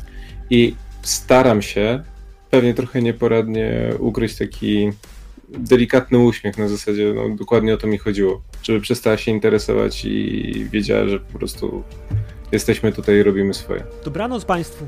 Przemyka drzwi, znika za, za drzwiami bardzo szybko. Słuchajcie, jeszcze po, strzela zamkiem, jeszcze zasuwa, jak tam po drugiej stronie, e, gdzie jesteście pewni, że kiedy pukałeś, to ona jej nie otwierała. W Nie sensie otwierała. na- naturalnie była zdjęta. Dobrze. Drodzy Państwo, Kto wchodzi Zapraszam. pierwszy? No wejdę pierwszy, skoro mnie Luka puszczał. Świetnie. To ja zadam pytanie, czy jest to miejsce, które jest y, niebezpieczne? W sensie, czy jest to niebezpieczna sytuacja? Jeszcze nie wiesz. Natomiast pozwolę ci rzucić retro, retrospektywnie jakby jeśli zauważysz, że jest niebezpieczna i będziesz potrzebowała ruchów, które daje ci ten rzut, to to zrobimy. W sensie takim, że wydaje mi się, że na przyszłość też będziemy to robić, że no nie chcę zdradzać, że ej, to może być niebezpieczne i rzucajmy, jak się okaże, że no w sumie każde miejsce może być niebezpieczne, ale nie mogłem powiedzieć, że jest niebezpieczne, no bo to będzie zbytni e, falstart, więc y, będziemy rzucać takie, ten, ten element tak samo jak z jakimiś kombatowymi rzeczami, które są, jeśli zaczyna się walka, to będziemy rzucali sobie też tam e, ewentualne wyprzedzenie po prostu w przód. Chodzisz do środka. Za chwilę wy za nim. Mm, przedpokój, przed wami potem drzwi do kuchni. Drzwi do kuchni, otwarta kuchnia. E, w niej, tak jak w Hamburgu, bałagan. Brudne talerze, pudełka jakieś, słoiki pootwierane po jedzeniu. E, nie wygląda jakby ktoś to chaotyczny jadł, albo jakby ktoś nie miał po prostu siły tego sprzątać. Nie dziwi was to. Zapach, który się to unosi, tego klejącego się brudu, jedzenia, które jest niezmyte, e, faktycznie unosi się w powietrzu. Jest kleisty i słodki. Zaraz po pójściu w prawo mijacie przeszklone drzwi do toalety i, i, drzwi do łazienki. Drzwi do łazienki są uchylone. Woda jest y, w wannie nalana do połowy. Jest zimna od dawna, e, pełna szarej zawiesiny. To mydło. Y, tak jak w Hamburgu, tutaj dosyć dużo jest y, detergentów, także mydeł i specyfików do kąpieli jest tutaj całkiem, całkiem spora szafka.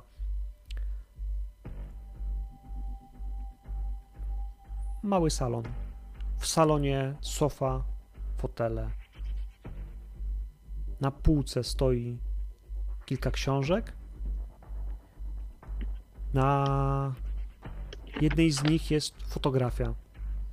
Fotografia, która y, pokazuje Magdę z czasów, kiedy była bardzo młoda. U jej boku stoi mężczyzna, którego już znacie. Ja tę fotografię wam pokażę, moi drodzy. Wydają się być szczęśliwi. Jest pod mapą Berlina. Wydają się być, wydają się być szczęśliwi. No, w tym wypadku i ona, i on, młodzi. Fotografia czarno-biała. No, ciężko powiedzieć z kiedy. Prawdopodobnie gdzieś z lat 60. No właśnie wystawiona na nowo. Dwoje pozostałych drzwi jest zamknięte. Jedne z nich, no właśnie, kto z was otwiera? Kurt? Yep. Jak skoro, skoro wszedłem, to dalej. Wiesz co, wydaje mi się, że pierwsze miejsce, które odwiedzisz, wbrew pozorom, to, to sypialnia. Mhm. Kołdra na ziemi, skotłowana, przepocona, pachnie nadal potem, ale takim, który zbierał się w niej jakiś czas. E, jest zaduch, rzeczy, które są tu dookoła, są porozrzucane. Jej ubrania też na podłodze. To, co przykuwa Twoją uwagę, to to, że zaraz przy małej szafce, która jest, przy szafce nocnej, która jest y, koło poduszki na łóżku, leży książka. Książka jest przymknięta, ale w niej jest zakładka. jeśli ją podniesiesz, to zauważysz, że, że jej autorem jest. No cóż.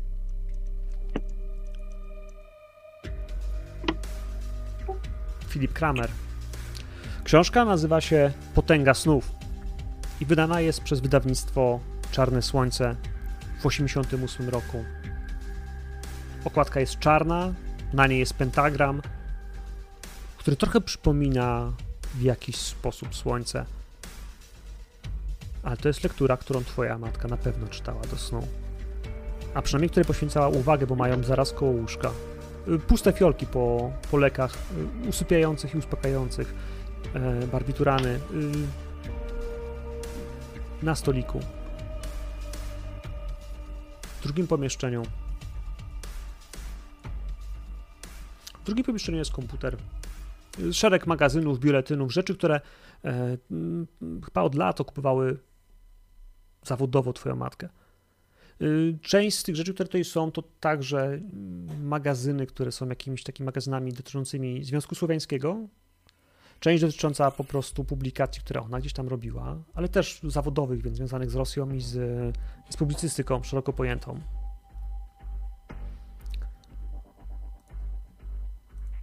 Tyle i aż tyle, moi drodzy. Tak na pierwszy rzut oka.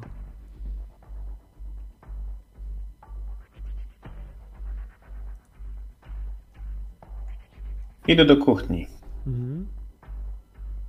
Odgruzowywuję stół. Znajduję cztery krzesła. Szukam, jeżeli nie w kuchni, to w salonie jakiegoś mocnego alkoholu. Myję cztery szklanki. Kładę. Polewam. I zostawiam. Nie wiem, jak reszta reaguje na to, co robię. Robię to ostentacyjnie, tak żeby każdy. Widział, że alkohol jest. Mhm. Mhm. Renatę? Bruna? Ja nie widzę, bo ja w tym momencie zajmuję się gabinetem głównie. Okej. Znowu ciekawi mnie, nad czym pracowała, znowu mnie ciekawią kalendarze z jej nazwiskami, jakieś plany. Tak, żeby odtworzyć sobie jej ostatnie dni.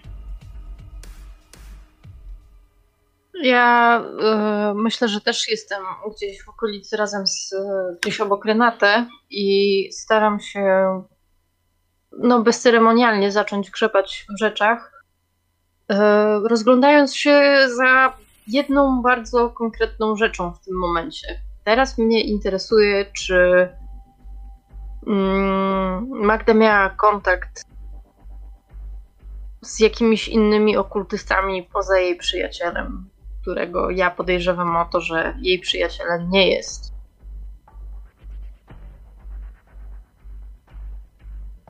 Słuchaj, no więc jakby kontaktu jako takiego nie widzisz jakby na razie szybkich połączeń, ale wśród książek, które ona ma na półkach, a ma sporo drogich wolumenów, takich, które są, powiedziałbym, że nawet kolekcjonerskie, znajdują się także książki i, i, to, i to jest ta najnowsza część jakby półki, taka, która jest y, ewidentnie nie poukładana i wiesz, na Mhm. wystawę, tylko taka, która jest mocno użytkowa ostatnimi czasy. E, to jest okultystyczna literatura dotycząca snów. Więc tam są e, książki, które dotyczą snów, interpretacji snów, magii snu. E, tam są kopie e, kompendium Somnia Filipa e, Honingberga, e, Sogni Sekret Gaspara Cirelliego albo e, Sominat ex Inferno Andronika. Także to są takie dosyć duże, mocne tytuły, które jak zaczynasz przeglądać, to są jakby rzucające się w oczy jako poważna literatura. To nie są, wiesz, e, rzeczy, które kupuje się w Empiku, y, by pobawić się z koleżankami na temat tego, co mi tam się ostatnio śniło i co to znaczy, klucze w umywalce. Tutaj faktycznie mówimy o, y, o rzeczach, które w europejskiej kulturze wywarły spore wrażenie, e, no zwłaszcza w literaturze okultystycznej. A o klątwach nic nie ma, nigdzie nic nie widzę. No pytanie, czy Kurt otwiera zakładkę? Chciałem, czekając jakby na swoją kolej, stwierdziłem, że podejdę do tej książki z takim lekkim namaszczeniem, bo wiem, że to była jedna z ostatnich rzeczy, którą matka pewnie miała w ręku. E, wezmę ją w obie dłonie, usiądę na łóżku, tak jakby nie zważając na zapach, tak, i na to, co się na nim dzieje. Wezmę zakładkę i zobaczę, na czym się zatrzymała. Jeżeli ktoś do mnie podejdzie, to jakby nie będę nawet sobie zawracał głowę, żeby spojrzeć na tą osobę, więc ani, ani nie będę nic robił, żeby tej osobie przeszkodzić. Więc jeżeli Bruna będzie chciała się dosiąść, śmiało. Dobra, Jestem gdzie indziej myślami. Renata, ja potrzebuję od ciebie rzut na komplikację.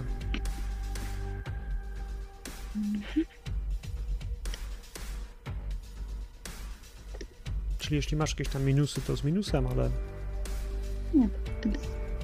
normalnie to jest na zero, więc Tak, tak. Co z komplikacjami?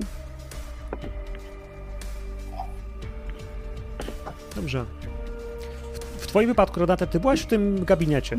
Włączałeś komputer. Tam jest mnóstwo artykułów, zapiski są bardzo łatwo dostępne, przeglądasz je bardzo szybko.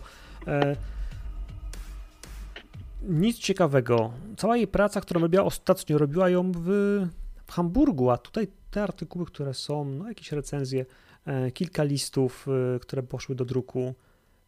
No i w tym wszystkim, dopiero kiedy odsuwasz szufladę, sprawdzasz biurko, jak wygląda jej zestaw kontaktów. e, No to z kontaktami to jest ten, który był w Hamburgu. To on był najnowszym i on tutaj Mhm. stał. Widać miejsce, w którym po prostu go brakuje. E, Nawet fragment kurzu, który on kiedyś blokował, żeby nie zbierał się na stole, jest w tej chwili e, bardzo mocno widoczny, że, że tam powinien stać.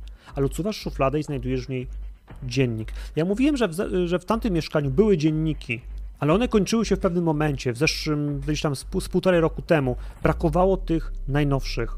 I tutaj znajdujesz dwa dzienniki oprawione w ciemną, e, w ciemną, w ciemną, w ciemną zakładkę, okładkę, e, ale taką wsuwaną i faktycznie kiedy zaczniesz się przeglądać, to są tam wpisy aż do najbardziej aktualnych. Potrzebujesz chwili, żeby do nich siąść, zacząć je czytać. I do tego wrócimy. Kurt, ty siadasz do tego miejsca, w którym jest zakładka, przyglądasz się temu, co jest tam napisane i ja mam treść tej zakładki. Odpalam na na handoutach naszych na rolu w tej chwili. Będzie Wam łatwiej też przyglądać się temu. Możecie tam edytować. Yy, są, dwa, są dwa materiały. To są po prostu dwie strony, które są przy zakładce. Jedna z nich yy, to jest klątwa 1, a drugi to jest kl- klątwa 2, w sensie klatwa, prawda, bo polskie znaki. Yy, to, co jest ważne i to, co w jakiś taki niezaprzeczalny sposób yy, uderza. Zakładka zatrzymała się na rozdziale zdejmowanie klątw zesłanych mocą snów.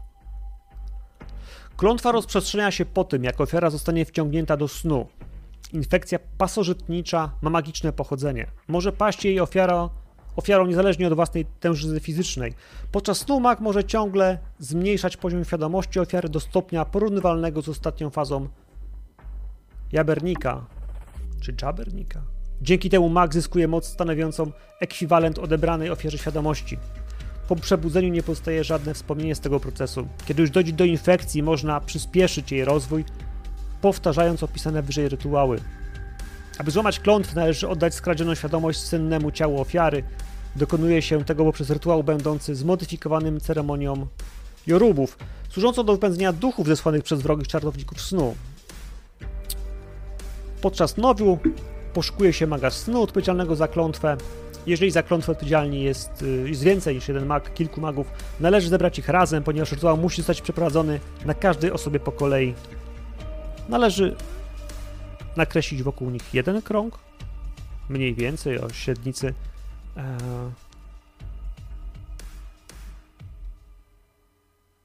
Tysiąca kroków, bo to jest promień 500 kroków, e, recytując pewne bardzo ważne słowa, które są podane na tej zakładce. Następnie należy zrobić drugi krąg wokół nich. O średnicy 80 metrów, czyli jakieś 40 kroków od centrum, mówiąc kolejne słowa zaklęcia. A potem trzeba obejść już wokoło tych magów, wyrecytując kolejne słowa zaklęcia. Zaklęcie, no cóż, kończy się fragmentem, który jest bardzo prosty. Będziesz wtedy świadkiem, jak na twoich prześladowców spadnie kara, za pośrednictwem której wycierpią dziesięciokrotność zesłanego na ciebie bólu. Tym samym staniesz się na zawsze wolny od ich klątwy. Autorem tego rytuału, opisu tego rytuału jest Filip Kramer. Widzisz, że Filip wiedział, jak to zrobić. Magda nie przeprowadziła tego rytuału, to pewne. Gdyby go przeprowadziła, pewnie by żyła. Pewnie jej oprawcy cierpieliby po dziesięciokrotność tego, co ona wyczerpiała. Ale sugestia jest też taka, że tym czymś, tym czymś, co nękało ją, nie dało się zarazić przez dotyk. Osoba, na którą rzucono klątwę, nie może nie być świadoma, że w śnie była traktowana przez maga snów. Teraz zadajesz sobie w głowie pytanie, czy Magda was zaraziła? Czy ktoś na was rzucił zaklęcie? Jeśli tak, to kto?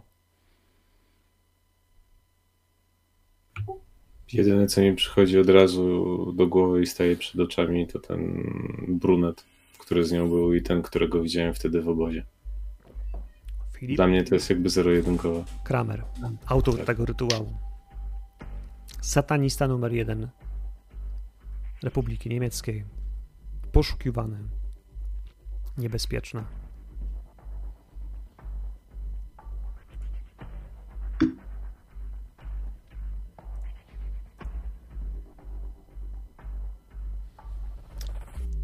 Renate, Jeżeli- co, mogę? Wrócę do Renaty, a potem wyżej. Chyba że masz coś bardzo krótkiego. Znaczy nie, chciałem powiedzieć, że jeżeli nikt do mnie nie przyszedł, to idę w głąb mieszkania i będę chciał się tym podzielić ze wszystkimi. Mhm. Ty, Renaty, ty słyszysz, że on tam coś mówi, ale twoje oczy wędrują po, wiesz, po, po, po notatkach, które są w tym, w tym dzienniku, one są dosyć wyraźne i, i widzisz, że są, odróżniają się nawet samym, wiesz, stylem pisania. Nawet samo pismo jest znacznie bardziej chybotliwe, mniej wyraźne, mniej równe. 15 lipca roku 90. Z powrotem w Berlinie nic nie wydaje się takie samo, chociaż może jest. Filip zabrał mnie dziś do ZS, do Związku Słowiańskiego. Zupełnie inaczej niż wtedy, gdy zaczynaliśmy. Nikt nie chce grzebać w przeszłości, a już zwłaszcza Filip. Ale to nadal tam jest ukryte. Jak ciemny kształt czający się pod powierzchnią wody. Helga była miła. Zaproszę ją do siebie. 20 października roku 90. Rozmawiałam ze Schroederem. Za dużą pewność pokłada w stabilizacji gospodarczej. Obiecałam, że napiszę artykuł do Noje G. Filip pojawił się wieczorem. Pierwszy raz od miesiąca. Podekscytowany. Wydaje mi się, że policja go szuka. Nie wiem, dlaczego go znoszę. Irene zastanawia się, czy wrócę do Hamburga. Rozważam to. To był październik, to było mniej więcej rok temu. 2 lutego 91, czyli tego roku. Ostatniej nocy uczestniczyłam w okultystycznym rytuale w Związku Słowiańskim. Całkowicie nieszkodliwym, ale i tak miałam później koszmary. Cienie, poczucie uwięzienia, zimno. Jakby to było coś, co pamiętam, ale nie mogę tego przywołać. Obudziłam się o czwartej i wstałam. Padał śnieg. 24 marca 91. Filip ma koszmary o wiążących go i torturujących ludziach. Próbowałam mu powiedzieć, że heroina tylko je pogarsza. Nie jest dobrze. Coroczne spotkanie ZS. Dostałam się do zarządu. Właściwie to nie chciałam tej funkcji, ale to nie jest ciężka praca. Muszę przeczytać tę książkę o snach. 3 maja 9.1. Jakieś potajemne sprawki w ZS. Znowu. Zadzwonił do mnie jakiś dziennikarz z kompletnie absurdalnymi oskarżeniami o to, co tam się dzieje. Czuję, że tracę nad wszystkim kontrolę. W nocy wszystko mnie swędziało. 7 lipca. Czy raki rozprzestrzeniają się? Doktor Samelweis mówi, że to tylko moja wyobraźnia. Czy ja tracę zmysły? Filip je widzi. Na twarzy we śnie, i ta twarz we śnie, jakbym prawie ją rozpoznawała. Muszę się stąd wydostać. 22 lipca. Nie śmiem nikomu powiedzieć o czerwiach. Sześciu lekarzy twierdzi, że mam urojenia. Dorwałam opakowanie Valium. Myślałam o wzięciu całego naraz, ale nie mogę się do tego zmusić. Zadzwoniłam do Irene że, i powiedziałam, że wracam do Hamburga. 13 sierpnia. Na sekretarce czekała długa wiadomość. Filip rozprawiał o klątwach i koszmarach o ćwiartujących go ludziach. Nie miałam siły, by tego słuchać. Zbyt zmęczona. Nie spałam od tygodni. To wszystko musi się skończyć.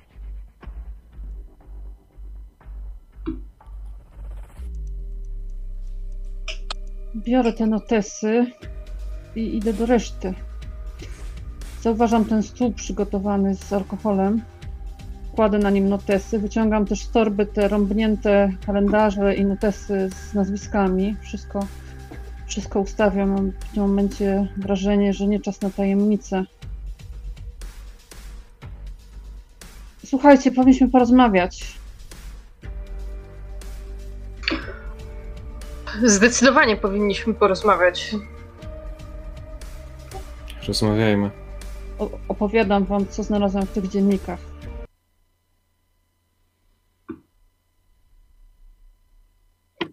To w takim razie to jest też właściwy moment, żeby nakreślić, co znalazłem w książce. I pokazuję też tą książkę, tak kładę ją na stole.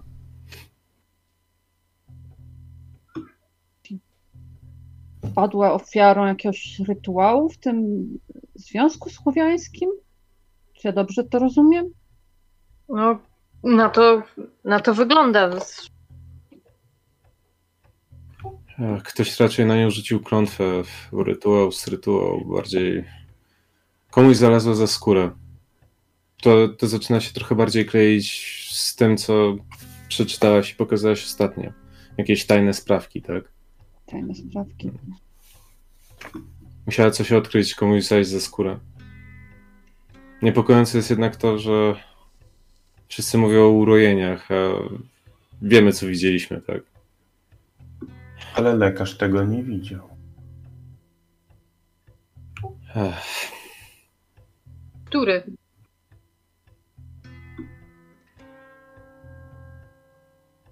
Też widzieliście larwy czy raki, które wychodzą z jej ciała i zjadają ją. Wypijam wódkę.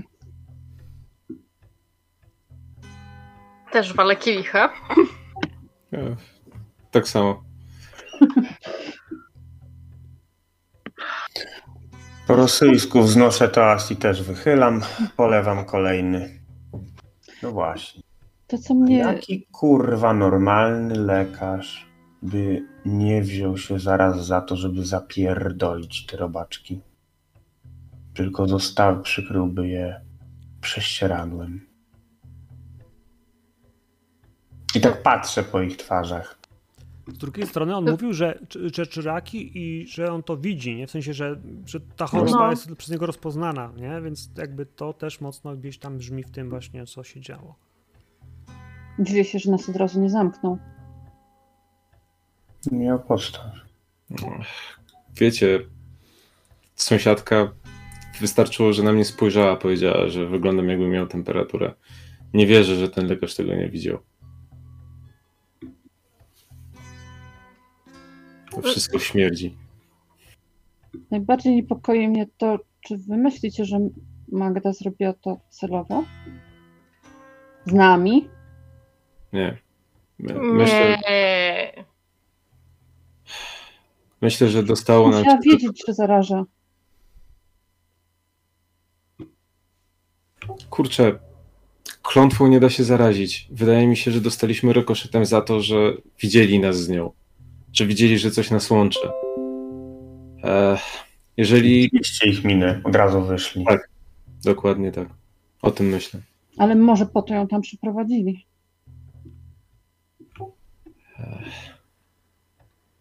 Wydaje mi się, że mieli inny plan, a nasza obecność e, na tym wydarzeniu, na tej imprezie sprawiła, że żeśmy go pokrzyżowali. Mieli bardziej świadomie.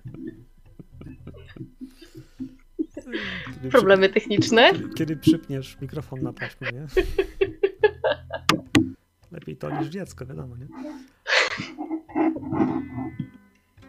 się kamera rozgrzała.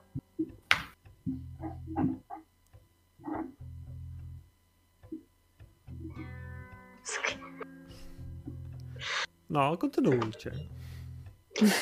E, widzicie, jak e, Brunie zaczynają się trząść ręce. E, I takim łamiącym się głosem mówi, że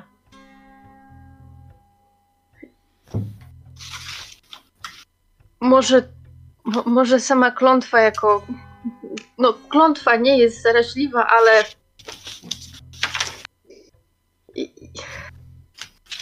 Ja w swoim życiu doświadczyłam już zdecydowanie tego, że najbliżsi często przez, przez klątwę cierpią najbardziej. Masz jakąś wiedzę o klątwach? Dla mnie to jest wszystko po prostu, jak w to w ogóle uwierzyć? Taką, że nie można przed nimi uciec. I, i Bruna z, z, rozkleja się, tak patrzy, patrzy na, na, na, na Kurta i mówi Mój mały Johan byłby dwa lata starszy od ciebie. A Hans dwa lata młodszy.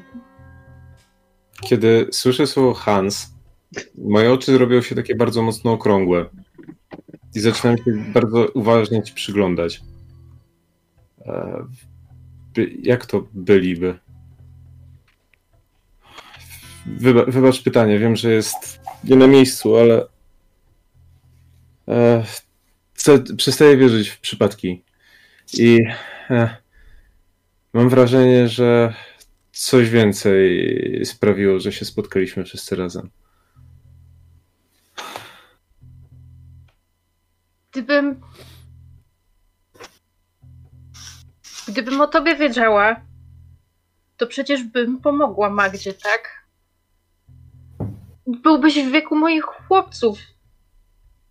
Przecież nie byłoby problemu, wzięłabym cię do siebie, ale później sobie pomyślałam, że może to lepiej, że nie wiedziałam, bo zginąłbyś tak jak oni. Jak oni i mój mąż.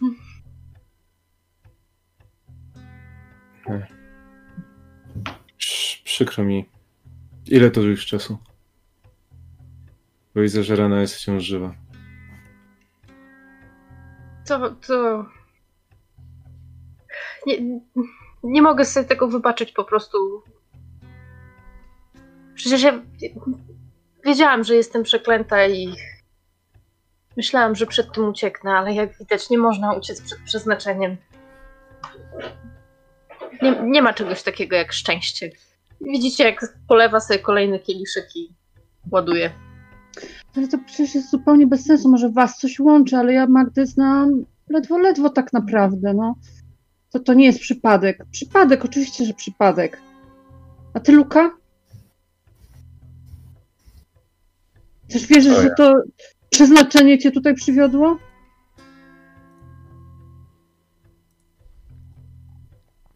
Nie wiem, co tym wierzyć. Ja nie wierzę w przeznaczenie. Przynajmniej staram się. Ale w klątwy wierzysz.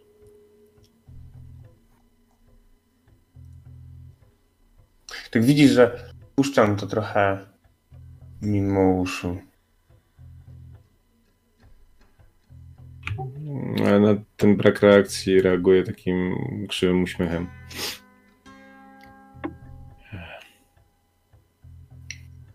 Może, można w to wierzyć, można nie, natomiast musimy się zastanowić, gdzie szukać rozwiązania naszej przykrej sprawy, zanim skończymy tak jak moja matka.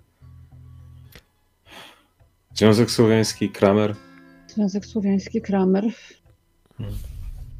Mamy tutaj te notesy. Możemy zobaczyć, czy jeszcze kontaktowała się z kimś, kto wydaje nam się okultystyczny. Czarne Słońce, tak? Jako wydawnictwo. I tutaj biorę z powrotem do ręki książkę. mm, Do potęgę snów. Ta Helga ze związku. bardzo szybko zorientujecie się też, że adres wydawnictwa Czarne Słońce, który jest na książce, albo ewentualnie jest gdzieś wpisany, wiesz, w, w komputerze, albo w innych publikacjach, które Magda ma u siebie, pokrywa się z adresem Związku Słowiańskiego. No to Może myślę, że ten sam budynek. Mam w notatkach zapisane, że e, zasadniczo to ten z, Związek Słowiański, no to Kramer jest tam współprezesem i on jest jednocześnie właścicielem wydawnictwa. Tylko pytanie, czy powinniśmy rzeczywiście szukać tam, gdzie to się wszystko zaczęło. Może powinniśmy poszukać jakiegoś alternatywnego szamana, że tak powiem. Co tego Ruska?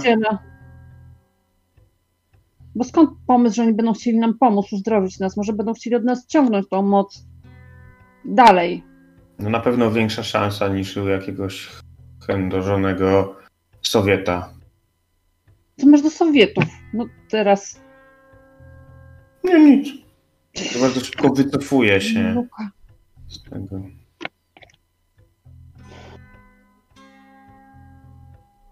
Zadzwonię do siebie, do, do wydawnictwa. Może oni będą mi mogli kogoś polecić. Kogoś niezwiązanego z tą sprawą, albo przynajmniej na obrzeżu. Co im powiesz? Że szukam kogoś, kto się specjalizuje w klątwach.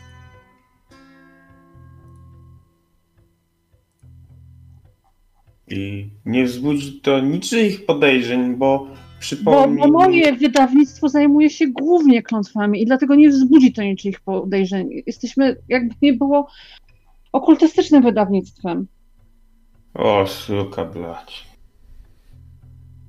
Myślę, że powinni kogoś znać, ja tam nie... A ja się tak zaczynam zastanawiać.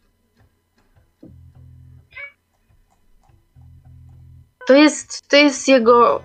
To jest jego życiowe dzieło. Na głos to mówisz? Tak. To jest jego, to jest jego życiowe dzieło, a Chciał udowodnić, że to działa.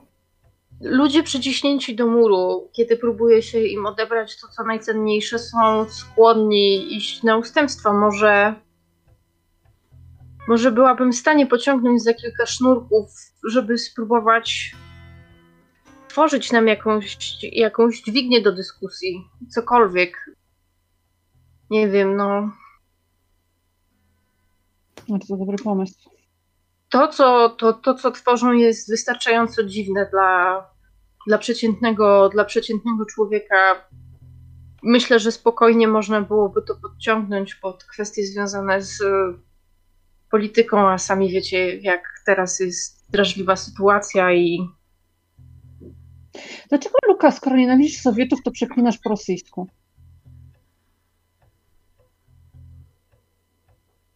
Po niemiecku też potrafię. I rzucam końcami po niemiecku. Ale dobrze słyszysz z jego głosu, że. Albo z tego, co powiedział, że po niemiecku też potrafi.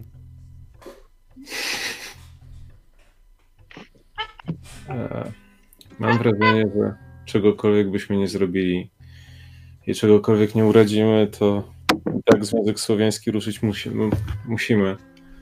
Ale z naszej perspektywy i w naszym stanie, to tak czy siak będzie jedna droga do jaskini lwa.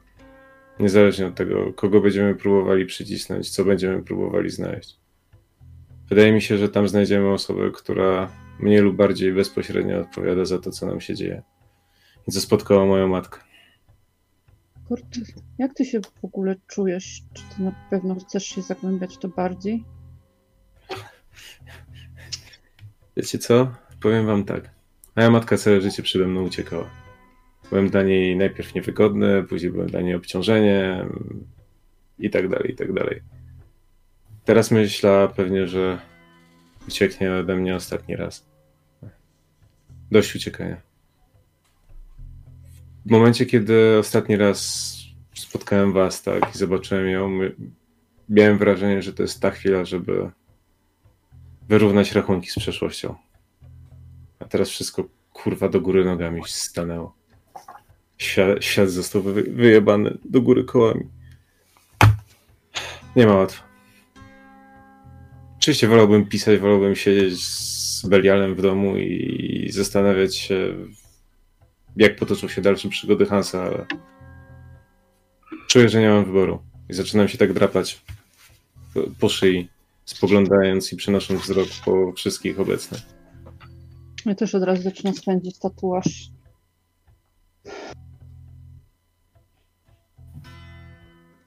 Jedną ręką drapie się gdzieś tam z tyłu po karku, a drugą wznosząc szklankę.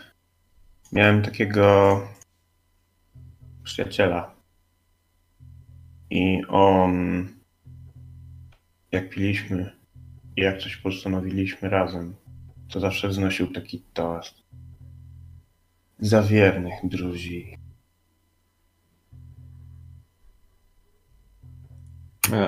Kiedy Luka wznosi ten toast, tak mimowolnie, chyba trochę podświadomie zaczynam po pomieszczeniu szukać Hansa.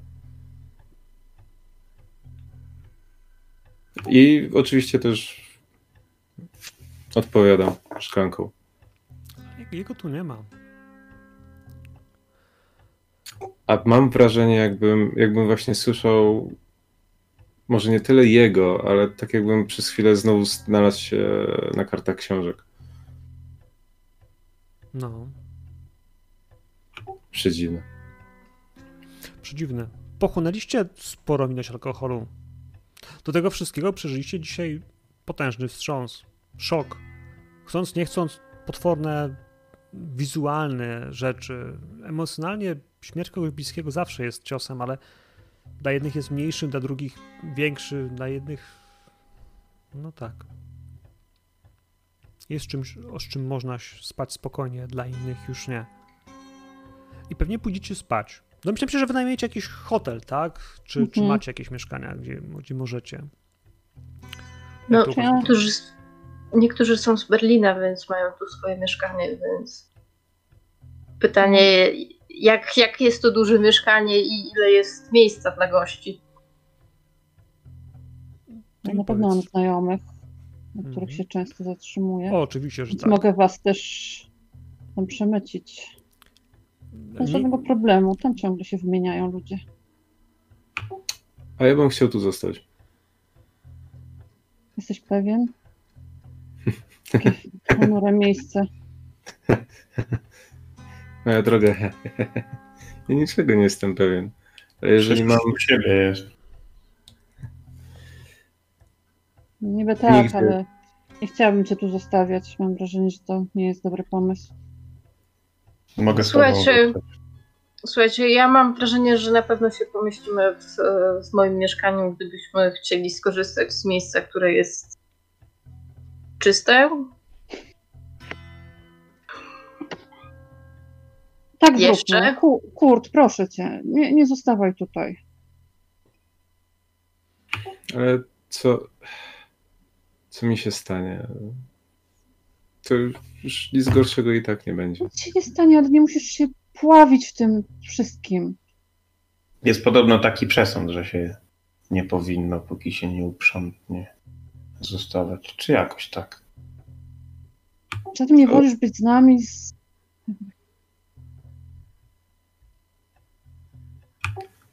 Woleć wolę, ale dawno temu już zrozumiałem, że życie to nie jest to, co chcemy, tylko raczej to, co musimy zrobić. I patrzę na Lukę. Masz rację. Może to jest moment, żeby posprzątać. I tak w taki trochę mechaniczny i też nieobecny sposób zaczynam krzątać się po mieszkaniu. Wyrzucać śmieci, porządkować rzeczy, tak, tak całkowicie jakby tr- tracąc kontakt z wami. Przepraszam, Bruno, ja chyba w takim razie zostanę z Kurtem. Nie chcę, żeby był sam.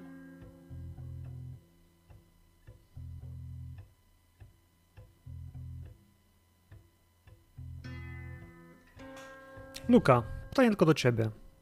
Mhm. Gdzie ty będziesz spał? Ja zaoferowałem, że jeżeli Kurt tutaj zostanie, to ja też z nim. Dobra. No to zakładam, że co, że w takim razie e, Bruna, co, jedziesz do siebie. Czy ja tak się zaczęłam zastanawiać, że w sumie może, może mają rację, że trzeba zostać. Ja już, ja już sporo wypiłam. To był, to, to był straszny dzień. Rzeczy i tak mam tutaj ze sobą, te najpotrzebniejsze, więc decy- z decyzją mogę poczekać na spokojnie do jutra, a na razie po prostu zdrzemnę się, przynajmniej spróbuję się strzemnąć tutaj tak jak jestem. Świetnie. Kurt, poproszę o rzut na komplikację. Będę miał minus jeden. Będziesz miał minus jeden. Dziewięć po raz kolejny. Dobrze. Moi drodzy, w tym mieszkaniu nie ma mieszka- łóżek dla takiej ilości ludzi jak wy. To znaczy, możecie prawdopodobnie uprzątnąć, wrzucić do pralki, ale to i tak nie wyschnie. Możecie sprawdzić, wyjąć czystą pościel, jeśli taką znajdziecie w mieszkaniu Magdy. Położyć się w jej łóżku. Możecie odłożyć tą sofę, która jest, tą kanapę, albo na niej się położyć, która jest w salonie. Jedno z was może po prostu wziąć sobie kawałek, y, wiecie, koca i, i poduszkę i położyć się w, e, dla świętego spokoju, niesłuchania chrapania innych y, w gabinecie. W kuchni nadal będzie dziwnie pachniała, pomimo wietrzenia i sprzątania. Potrzebuje porządnej pracy włożonej w to, żeby było czysto. Powiedzcie mi, gdzie kto śpi. Gabinet!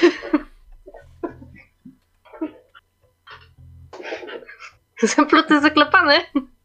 To ja się rozwalam na sofie.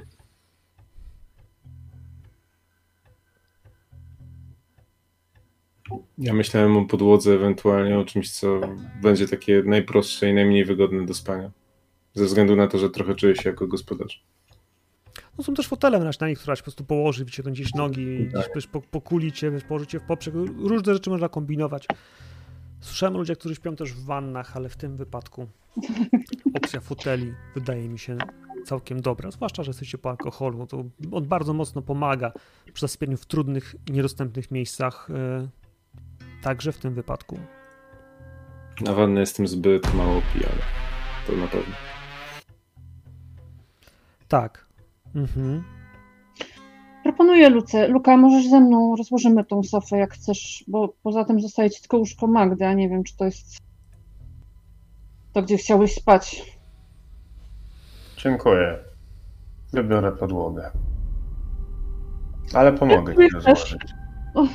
Dzięki. I odpływacie. Odpływacie w ciemność, w sen. Ale tak jak mówiłem już wcześniej, to mm, ciężko wam się śpi.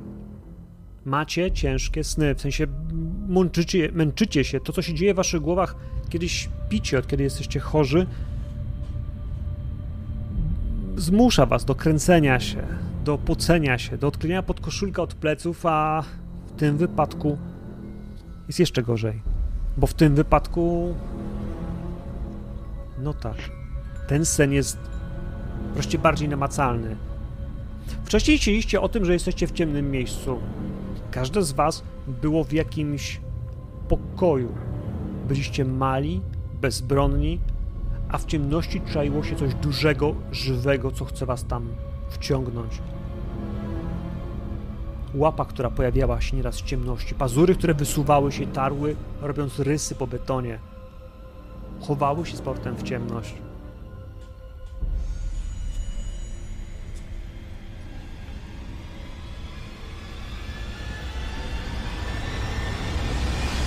Ten sen jest taki sam. Bruna, gdzie ty śpisz? W salonie. Na kanapie się gab- położyłaś. Nie, nie, ty w gabinecie. Gabinecie. Renatę, Renatę się położyła w salonie. E, Renatę, ty się kładziłaś, położyłaś e, tam. Budzisz się w środku nocy, bo masz wrażenie, że nie jesteś. że znowu nie jesteś sama w tym pomieszczeniu. Widzisz lukę, widzisz śpiącego obok kurta, ale masz wrażenie, że w kuchni, albo jeszcze gorzej, nie, nie, to nie jest z kuchni, ten dźwięk to biega z sypialni Magdy. Słyszysz skrobanie, znajome, niebezpieczne, to, którego nie lubisz, to, które cię odrzuca, które w jakiś sposób cię prześladuje. Słyszysz skrobanie czegoś po ścianie, czegoś, co Biorę- chropie po, chro, chrobocze po, po tapecie. Biorę taką nocną lampkę, tylko zrzucam abażur, żeby się uzbroić po prostu w coś. I bardzo powoli zaczynam tam podchodzić. Belial? Belial, to ty skrobiesz? Belial się nie odzywa. Podchodzę do drzwi. Próbuję je otworzyć. Tak bardzo cicho, żeby.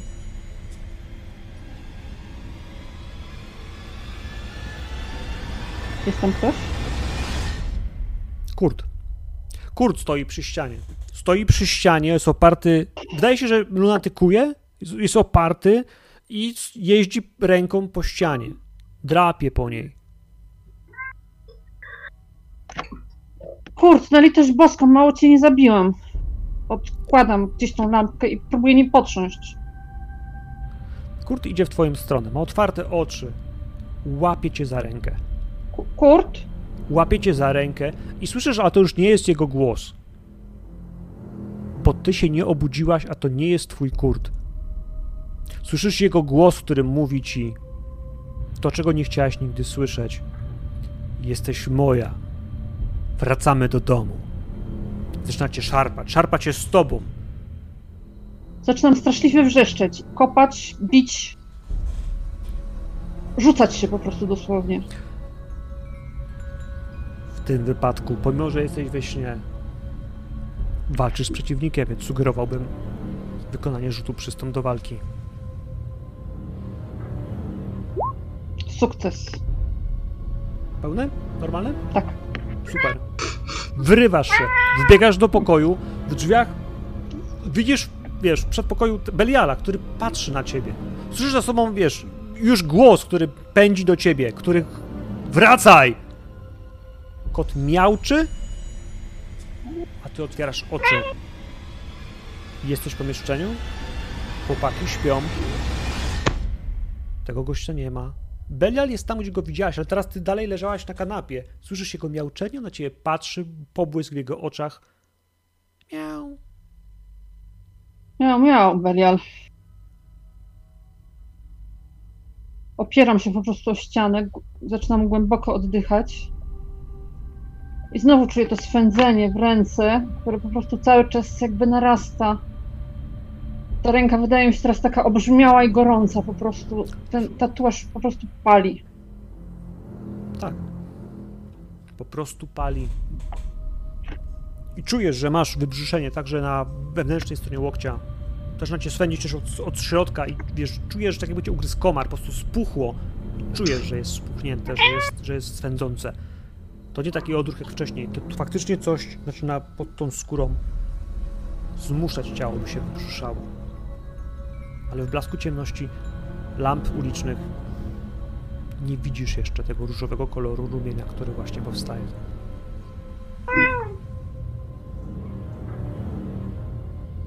Moi drodzy, ta noc każdemu z Was przynosi sen o istocie, która Was osacza, o tym, że jest blisko i jest Wam cholernie zimno w tym śnie. Budzicie się w różnych momentach nocy z, z, z drgawek, z zimna, z potu, który Was oblał. Macie gorączkę, a kiedy przebudzicie się, będzie Was swędziało. Ranek jest tak samo trudny jak, jak każdy inny. Niewyspani, zmęczeni, wszystko was boli. To nie jest kac morderca, ale organizm woła o, o wytchnienie. Sugerowałbym, żebyście wszyscy po tym wspólnym wspieraniu się wieczorem zredukowali swój poziom stabilności do spokojnego. W sensie, że jesteście na zero.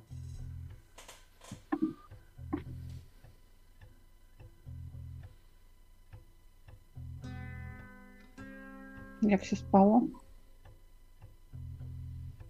Jak spoglądam na Renatę. Dlaczego. Dlaczego śniło mi się, że mnie szarpiesz i przyciskasz do ściany? O co, o co Masz chodzi? jakieś nieuświadomione uczucia w moim kierunku, mówi z taką złością po prostu. Mam wrażenie, że czegoś mi nie mówisz i siadam tak bardzo ciężko na fotelu, biorę Beliala na kolana i tak go terapeutycznie zaczynam głaskać. Może trochę za czy, tu, czy tu ktokolwiek komu cokolwiek mówi? Luka? Ja? Tak. Nie powiedz mi, że ty nie masz sekretu. Tylko Bruna zachowuje się otwarcie.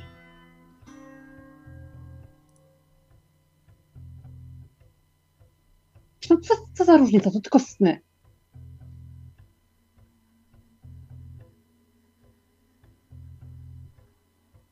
Co tobie się Luka śniło? Ja. Ja jestem głodna, wy też jesteście tacy głodni.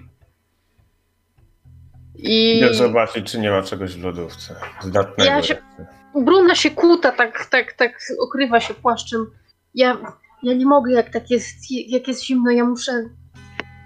Ja, ja muszę coś zjeść, wiesz? Nie, nie, nie wiem, miałam jakieś koszmary, ale co dokładnie?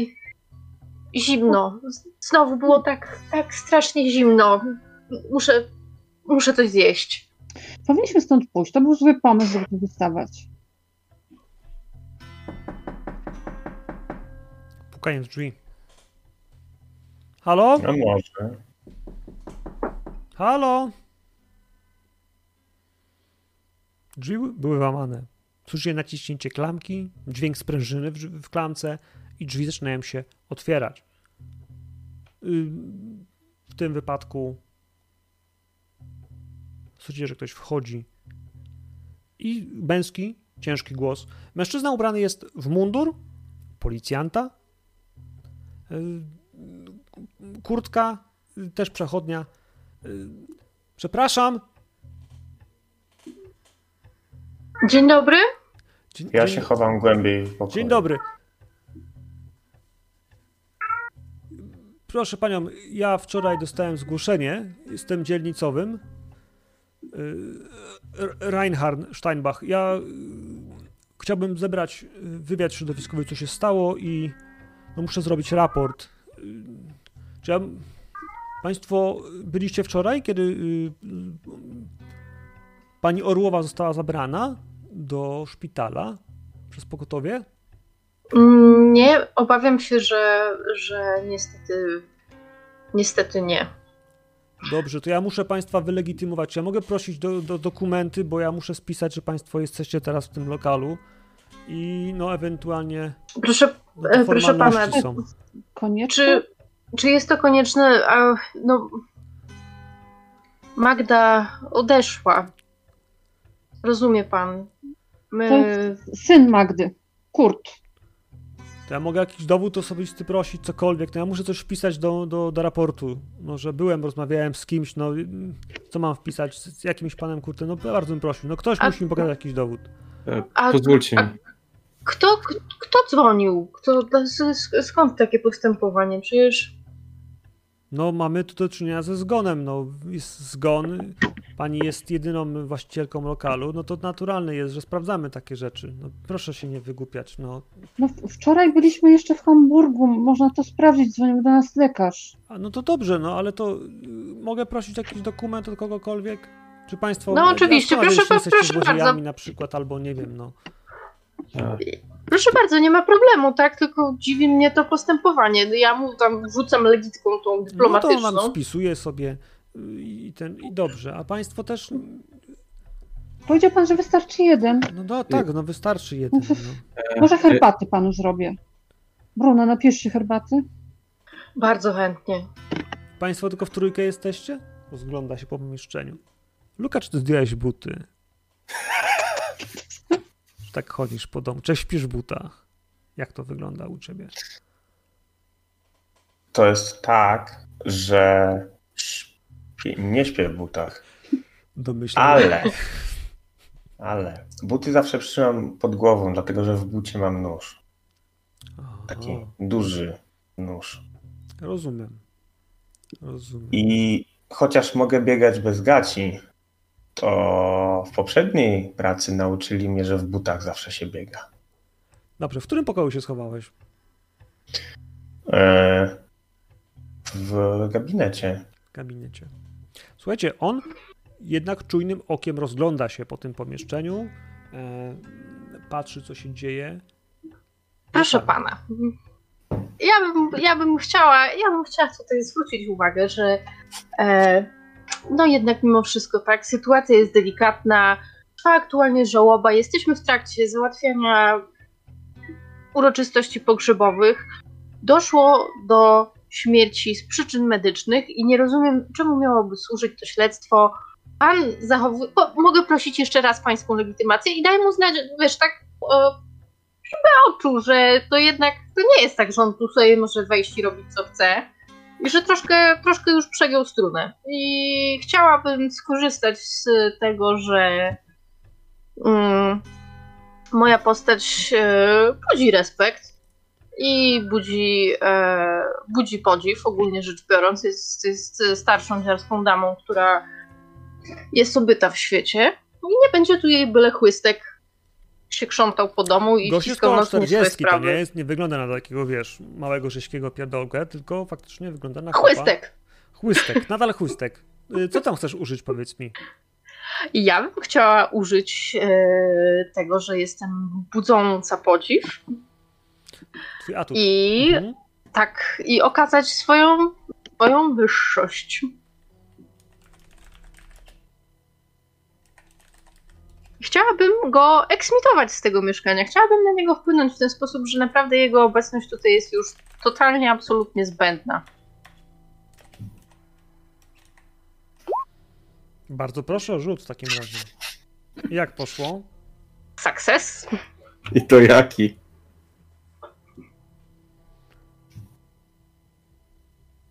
Nie będzie mnie tutaj się krzątał, łaził po prostu. Boże kochany. Było to na nie wewnątrz.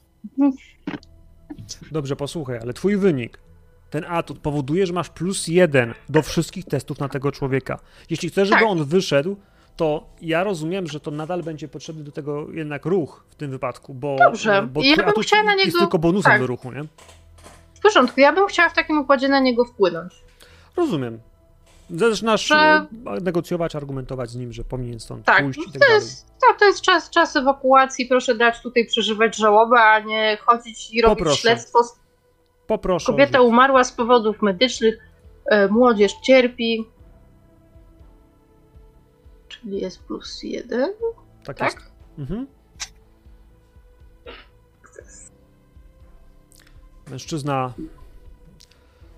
No dobrze, dobrze, dobrze, rozumiem, panie, bardzo przepraszam, że państwu robię taki kłopot. Widzisz, że praktycznie już szedł w kierunku pokoju, w którym schował się Luka, ale powstrzymał się. Jakby ilość informacji, którą mu przekazujesz, zaczęcie pytanie się o jego nazwisko, on nie pogarda ci legitymacji, on nie chce, żebyś ty do niego doniosła w żadnym wypadku, więc teraz jakby w tym całym rancie to on, to, to jest ostatnia rzecz, którą chce zrobić, żeby to pokazywanie ci legitymacji, zwłaszcza, że tak szczerze mówiąc, on wie, że ty jesteś z Berlina, to nie jest twoje mieszkanie, yy, ale nie chce, nie chce wchodzić. Yy, Masz taki majestat wokół siebie siły, która powoduje, że wokół niego e, pojawia się mnóstwo pytań i wydaje się być skonfundowany, na tyle przynajmniej wycofany, że zaczyna się e, cofać. Dobrze, proszę Państwa, ja przepraszam za najście, ja sporządzę raport, ja, y, moje kondolencje.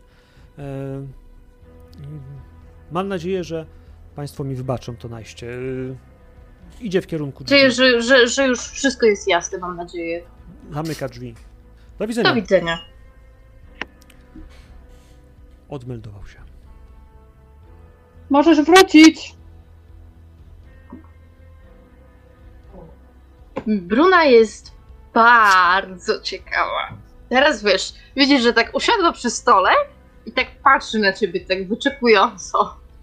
Da się wyczuć to pytanie, dlaczego się chowałeś przed policją? Ale ja dalej nie wyszedłem z tego pokoju.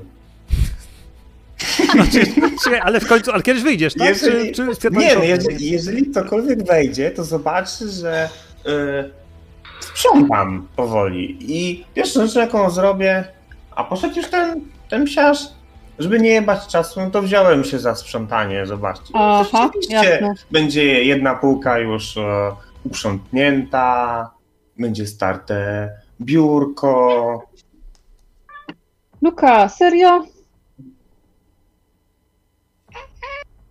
Czemu się schowałeś przed nim? Przed nim. Musisz udawać głupiego teraz. A, przed... jeśli przed nim nie chowałem, pytał się o mnie. Nie, no bym się spytał, to bym przecież wyszedł, powiedział dzień dobry, podał dowodzik, wylegitymował się. Dalej nie chciał. A nam byś pokazał dowodzik? Dzieje?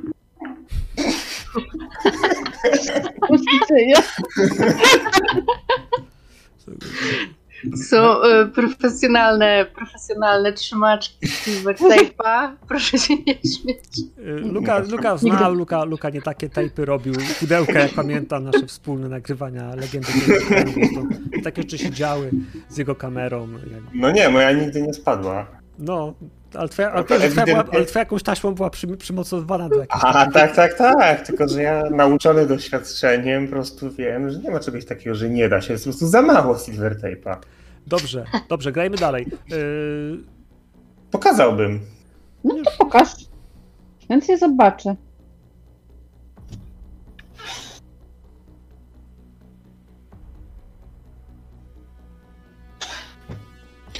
Um, chciałbym zaimprowizować coś tak, żeby zmienić temat. Tak jak wszyscy na ciebie patrzą, aż wyjmiesz ten dowód, nie? Good luck. Chyba. E, Luka. mm, Znaleźliśmy się wszyscy w bardzo niezręcznej sytuacji i dobrze by było, gdybyśmy.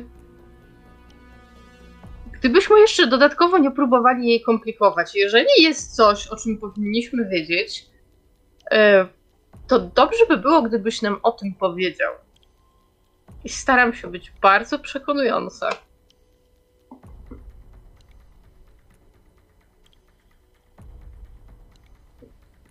Proszę. sięgam. Idę po spodnie, które leżały przy fotelu w salonie. Sięgam. Wyciągam dowód.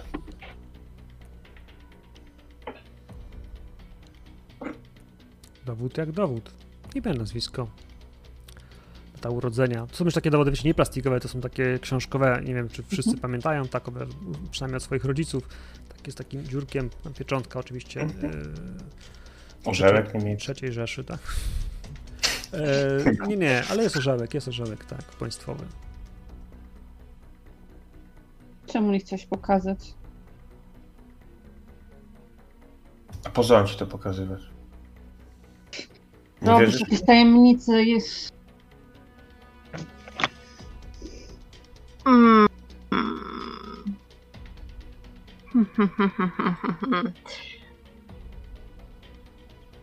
Luka, ty się schowałeś w sypialni, W gabinecie. w gabinecie. Ja. Ja bym chciała rozeznać intencje Luki. Ja bym chciała się dowiedzieć, co tam siedzi w jego głowie. Ja pracuję z ludźmi już od, od, od, od wielu lat. Częścią mojej pracy jest to, żeby dostrzegać to, co, co oni myślą, co, co, co czują, a żeby dostrzegać też to czasami, co chcą ukryć przed innymi. I chciałabym się, chciałabym spróbować przeczytać go. Wojtku, czy jesteś z tym ok? Mhm. To rzucaj, roznaj intencję, dziewczyno.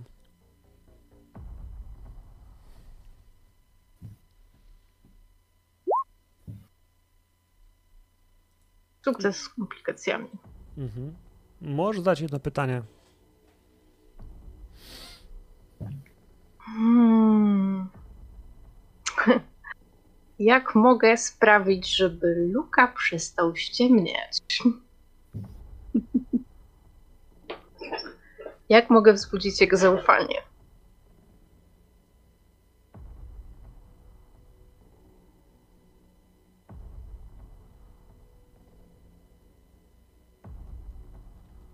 Kurwa, nie wiem. No to pomyśl chwilkę nad tym, Mhm. e, bo to, to jest pytanie, wiesz, które jest fabularnie jakby troszkę nad stołem, ale z drugiej strony faktycznie jest do postaci tak naprawdę, jakby co, co musiałaby No zrobić właśnie. inna osoba, żebyś jej zaufał. E, I ja bym popatrzył, tak szybko mówiąc, że masz podobne wrażenia a propos swojego losu, co do niej, nie? W sensie to przekleństwo, o którym ona mówiła, że jest przeklęta, że coś się jej stało, ty też nosisz podobne brzmie, brzemię, więc jakby kto wie, czy to nie byłoby jakimś haczkiem, który może ci pomóc. E, Mhm. poza tym masz e, swój Dark Secret, który no właśnie, pytanie, czy nie może być jakiś połączony z, nie, z jej secretem, w sensie takim, że ona też coś tam, wiesz, przeżyła ciekawego. Nie wiem, no tylko podpowiedzi. Ale, moi drodzy, bo musimy zwijać tę sesję w jakimś tam kierunku. Jeśli chcecie realizować informacje, które chcieliście wczoraj podjąć, yy, ja część z nich bym rozwiązał po prostu przez yy, deklarację i przez część fabularną, która się dzieje. Bo ty, Renate, chciałaś yy, pytać się o co? O kogoś, kto jest innym okultystą. Kogoś, Tak. kto mogą wam polecić. Niezwiązanym z tamtym środowiskiem. Natychmiast twoja redakcja powie ci, że jest bardzo dobra księgarnia. Księgarnia nazywa się Mantra. Jest w. No cóż. Z tego co kojarzę, mantra to jest bardzo blisko was, bo ona powinna być. A, mantra, mantra, mantra. Dajcie mi sekundę, bo już patrzę na rozpiskę. Mantra to jest numer 10. Jest naprawdę dosłownie dwie przecznicze od was, trzeba przejść przez, przez most i jesteście przy księgarni Mantra. Mantra jest obsługiwana przez y, dziewczynę. Dziewczyna nazywa się Erika. Erika Holler. I mówią ci, że jeśli ktoś ma wiedzieć, co słychać w Berlinie w tematach okultystycznych, kogo warto poznać, e, co słychać generalnie, gdzie ucho przystawić, to ona. Mówią, że jest świetnym y, źródłem informacji, e, że, nie sprawia, że jest rzetelna i że bardzo uczciwa, w sensie takim, że, e, że kilka osób się z nią kontaktowało i za każdym razem ten, cenili i chwalili sobie tę współpracę. Więc Erika Holler i księgarnia Mantra to jest coś, co oni ci podają. Bruna, ty też o czymś wspominałaś wczoraj. Wiesz co, ja bym chciała jeszcze jedną małą rzecz. Pewnie? Wróćmy do ciebie. Mhm. Bo podczas tej rozmowy telefonicznej staram się, żeby mnie nikt nie słyszał i staram się mojemu wydawcy powiedzieć słuchaj, mam świetny materiał, dzienniki Magdy Orłowej, nie będzie mi jakiś czas, ale spróbuję to złapać. Jestem z jej synem, pokręcę się tu.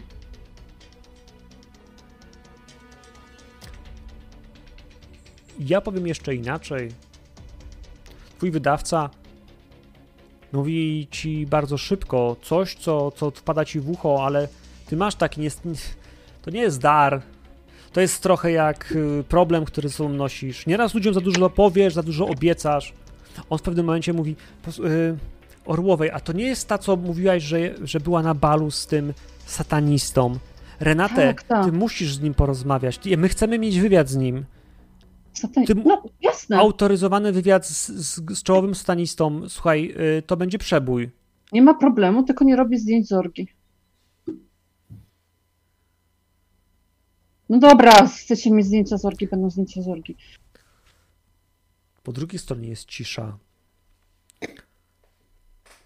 Dobra, ale nie będzie mnie w każdym razie jakiś czas w Hamburgu. Przynajmniej wiecie, co załatwiam. Dobrze, dobrze, dobrze, dobrze, dobrze, dobrze. Dobrze, dobrze. Jak coś napiszesz, to, to ślij faks, zobaczymy, co to jest. Wróćmy do Bruny.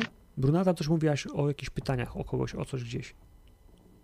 E, tak, ja myślałam o tym, e, żeby spróbować uruchomić swoją sieć kontaktów i e, dowiedzieć się, co musiałoby się stać, żeby zaszkodzić wydawnictwu. W sensie na przykład, nie wiem, jak, jak trzeba byłoby skonstruować jakiś donut, żeby zrobić nalot policyjny, mm, czy te materiały, które tam są, odpowiednio uargumentowane u odpowiednich osób mogły podziałać, mogłyby podziałać po prostu jak płachta na byka i takie, że no to jest miejsce, które gdzieś tam godzi w obecny porządek wszechświata i należałoby, należałoby je zamknąć.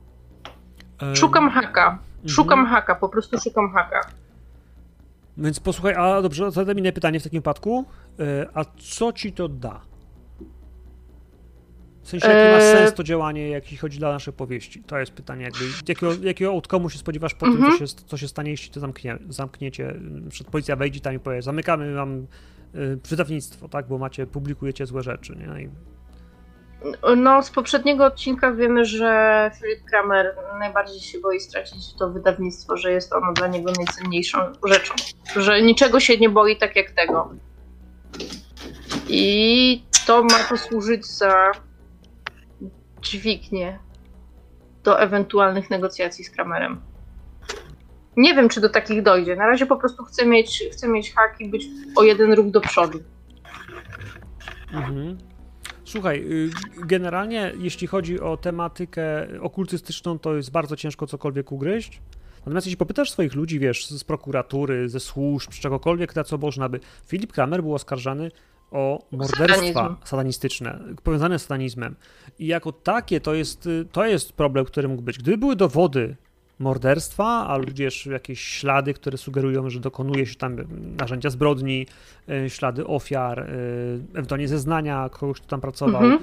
E, że, że wydawnictwo ma coś wspólnego z tymi rzeczami, to, to byłoby pretekst do tego. Oczywiście klasyczną częścią tego, co tam co może być, to no, tak zwana pornografia dziecięca w, w każdym wydaniu, ewentualnie zoofilia, to są rzeczy, które nadal są uważane za, nawet w tamtych Niemczech, za no niewłaściwe i faktycznie światopoglądowo sprzeczne. O ile można pisać o szatanie i generalnie, wiesz, o demonach, aniołach, diabłach i, i wszystkim i czym innym, bo to jest uznawane trochę jak za fantastykę, o tyle pewne treści są nadal y, uznawane za no niewłaściwe mhm. moralnie, społecznie i akurat y, czarna magia nie jest y, takim, a, a tematy no właśnie tego tabu seksualnego jak najbardziej jeszcze są i chyba zawsze będą.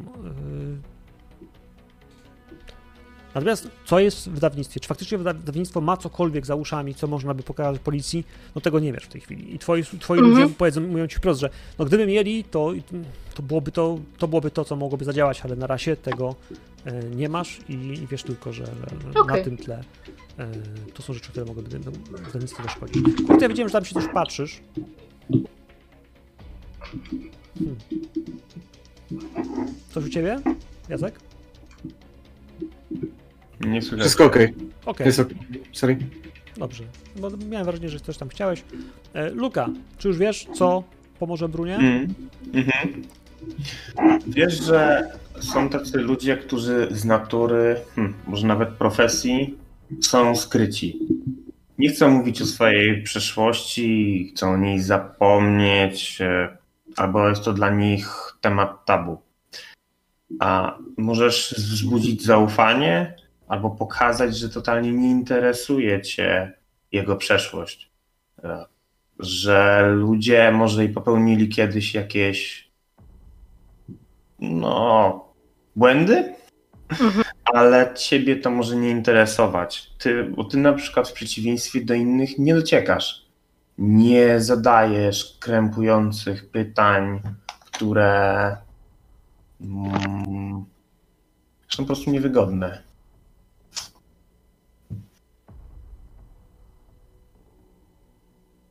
Że Okej. akceptujesz to, co kiedyś mogło się wydarzyć i te znamiona, te, czy przekleństwa, czy klątwy, czy możesz w tą stronę pójść, może ci się wydawać, że ta klątwa, bo widziałaś też, że Luka Mhm. tak samo jak ty reagował na słowo klątwa, na słowo przekleństwo bardzo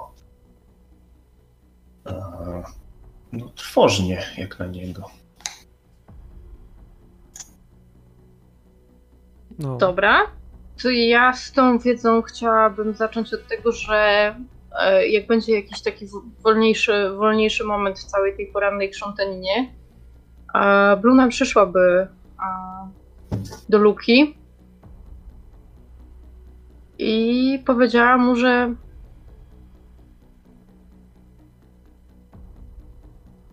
Słuchaj, ja, ja rozumiem, że mm,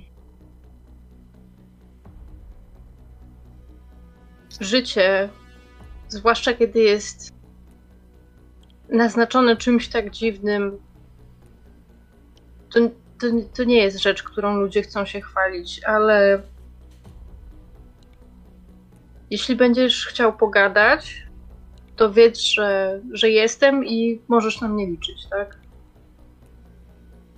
On tak od razu, jak ty mówisz, jeżeli będziesz chciał pogadać, to od razu. Nie będę chciał, ale bardzo szybko się wycofuje z tych słów. Tak mityguje, że kurwa, może, może nie powinien tego powiedzieć.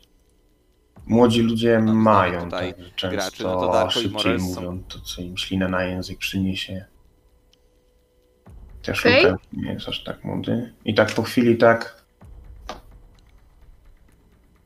Dzięki. Może kiedyś. Podaj mi herbatę. Szanuję to. I podaję mu herbatę. Luka, czy dzwonisz do swojej lepszej połówki? Będzie trzeba, ale jak będziemy gdzieś na mieście, gdzieś z telefonu, nie, nie z domu, mm, Pewnie. Ale zadzwonię do niej. Powiem, że wszystko jest u mnie ok, że szef wysłał mnie do Berlina, że teraz jestem w Berlinie i e, no będę tutaj musiał e, pobyć jakiś czas, ale niech się nie martwi. Wszystko się ułoży, jak wrócę, będzie dobrze. Zresztą zdarzyło mi się już parę razy tak wyjeżdżać, albo tak wyjeżdżać jak teraz, czyli po prostu znikać z jakiegoś powodu i mówić, że wyjeżdżam. To uważaj tam na siebie, bo ma- mały strasznie kopał. Całą noc kopał jakby, jakby, jakby dostał kręczka. Po prostu całą noc nie spałam, się martwiłam. To uważaj na siebie, Luka, uważaj. Przywróć, przyjedź jak najszybciej, bo no jak jesteś, to spokojniejsza jestem. To i mały spokojniejszy jest, jak cię słyszy. Będę. Jak tylko się da, to, to będę, kochanie. Wiesz, jaki jest pan Bauman. To przywieź mi coś, no, albo małemu coś, wiesz, no. Jak już tam tyle jesteś, to pamiętaj o nas. Zawsze. Odkłada słuchawkę. Ta pojawiło się jeszcze, że cię kocha i misiu i w ogóle to, co ona do ciebie mówi, kiedy, e, kiedy, kiedy chce ci powiedzieć, że na, jej na tobie zależy. Moi drodzy, co dalej? Proponowałabym, słuchajcie, dowiedziałam się o tej księgarni Mantra, ona jest tutaj niedaleko, że chcemy zyskać jakiś taki wstępny ogląd, co tu się dzieje, to myślę, że dobrze byłoby tam podejść. Też Ale żeby zaciągnąć języka, czy żeby coś poczytać? żeby zaciągnąć języka. Podobno ta dziewczyna, która tam obsługuje, wszystko wie. A, taka. Dobrze. Brzmi, brzmi to świetnie. Myślę, że nawet ja mogę się tam przydać. Biorąc pod uwagę, kim jestem. Może trochę otworzę naszą potencjalną. Z drugiej strony wszyscy będą na pewno wtedy wiedzieć, zainteresowani, że tu jesteś i węszysz. Czy my tego chcemy? Żeby nasz wróg od razu wiedział, co robimy, żeby już znał nasze kroki? Żeby mógł zacząć nas śledzić i pracowywać plany awaryjne na wypadek tego, gdybyśmy chcieli coś zrobić? Czy, nie, czy od razu chcemy stracić możliwość zaskoczenia? I widzicie, że jakby Luka od razu Kurwa, on się trochę na tym zna. Luka, ale gdzie indziej byś chciał pójść? Co innego zrobić? Mamy tylko ten związek słowiański, a tam to już na pewno ich uprzedzimy. Nie, mi chodzi tylko o kurtę. Ty możesz pójść. Myślisz, że kurta znają Ty, lepiej. ja. Ech, nie, nie muszę. Myślałem, że się przydam po prostu. A nie będę obciążeniem. Mu się robi przykro. Nie, Kurt powinien pójść z nami. Co to za różnica? Czy wie- wiecie, nie mam doświadczenia luki, jeżeli chodzi o zabawy szpiegowskie, czy walkę o, informacje. Nie, nie, nie będę się pchał, myślałem po prostu, że wiecie, księgarnia. Księgarnia i ta dziewczyna Autor, jest no. wielbicielką. O, Patrzę na Lukę. ale nie muszę, nie, nie. Oczywiście. Zrobicie jak zechcecie. Ja jestem Bruna? tylko ochroniarzem. Co ty myślisz, Bruna? Bruna jest taka wyraźnie, wyraźnie taka mm, mocno rozkminiająca. Jest takie, naprawdę myślisz, że ktoś może nas śledzić?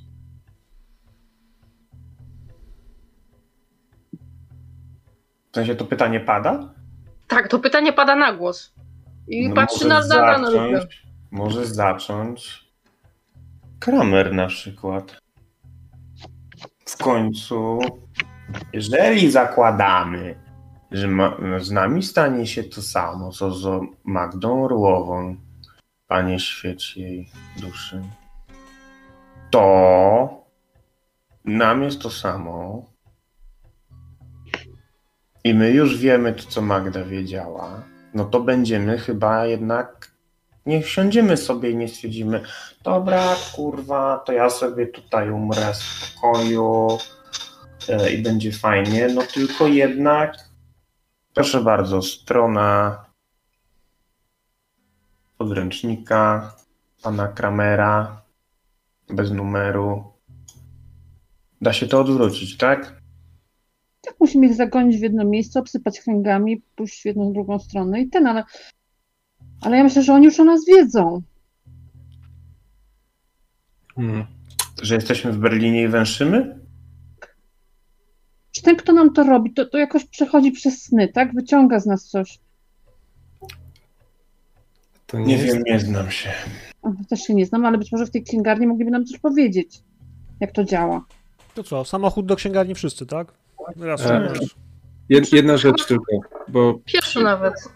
Mhm. Znaczy, ja chciałbym jeszcze skorzystać z sytuacji, z, mm, która zaistniała z racji tego, że Kurt nie jest obyty w takich momentach, tak, czy, czy, czy w takich okolicznościach przyrody. I w sumie jak Luka cały czas mówi o tym, że ktoś może ich śledzić, że to wszystko może być jakiś większy spisek i może to nam w ten czy w inny sposób zaszkodzić, E, chciałem zanalizować sytuację i tak spojrzeć na miejsce, w którym jesteśmy oraz na to wszystko, co dzieje się wokół nas pod kątem tego, czy przypadkiem ktoś tu wcześniej nie był, ewentualnie czy no, otoczenie, tak, mieszkanie nie nosi śladów tego, że Magda próbowała coś ukryć, ewentualnie ktoś mógł czegoś szukać. Mhm. Dobra, dobra, poproszę o rzut. Right. Sukces. Sukces, masz pytania, to pytaj. A, mm, najprościej używając jednego z pytań, bo masz tam, masz tam dwa. Mhm. Wiesz co, przyglądasz się temu miejscu. Luka zaczął już sprzątać, to tu, to tam, chodził, sprzątał. Ty sam sprzątałeś mimowolnie, mówiłeś o mhm. tym. Ale dopiero po jakimś czasie teraz, kiedy siedzisz, myślisz nad tym wszystkim, jakby nad tym, no właśnie, tego, czego nie sprzątnęliście. Nad tym, co robiła Bruna w pomieszczeniach, co robiła Renatę. Próbujesz dodać sobie jedno z drugim, trzecim. Przechodzisz, dotykasz książek, jeździsz, wiesz, ręką po ich brzegu. Spoglądasz boki, widzisz swojego przyjaciela. Hans patrzy na ziemię. Widzi odcisk buta, trochę ziemi. Widzi książki, które są ułożone w inny sposób. W sensie takim, że no, trochę bez sensu, jakby wiesz, są czwarty koło trzeciego, tu encyklopedia, pokazuje ci to. Łapiesz raz za razem, ktoś przeszukiwał to mieszkanie. Ktoś szukał czegoś. Czy znalazł? Nie wiesz, ale ktoś tu był przed wami. Zanim wy tu przyjechaliście, ktoś tutaj był. i przeszukiwał to miejsce. Zdecydowanie czegoś tu szukał.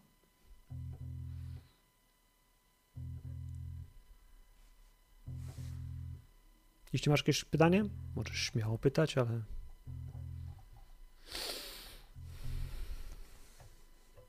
Nie słyszę cię? Sorry. E, mówię, że jedyne, co mi się nasuwa jako drugie, drugie pytanie, to jest tak naprawdę kontynuacja, tak? Czyli pytanie, czy jeżeli osoba czegoś szukała, to czy to znalazła?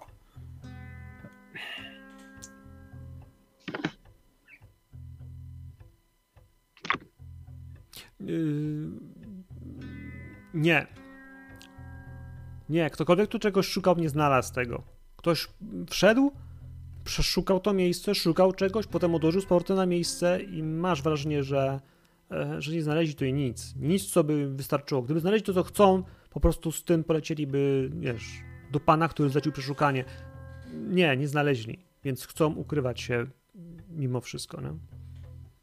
Okej, okay, e, w takim razie tak podejdę do Luki w taki dość nieśmiały sposób, ale dotknę jego ramienia.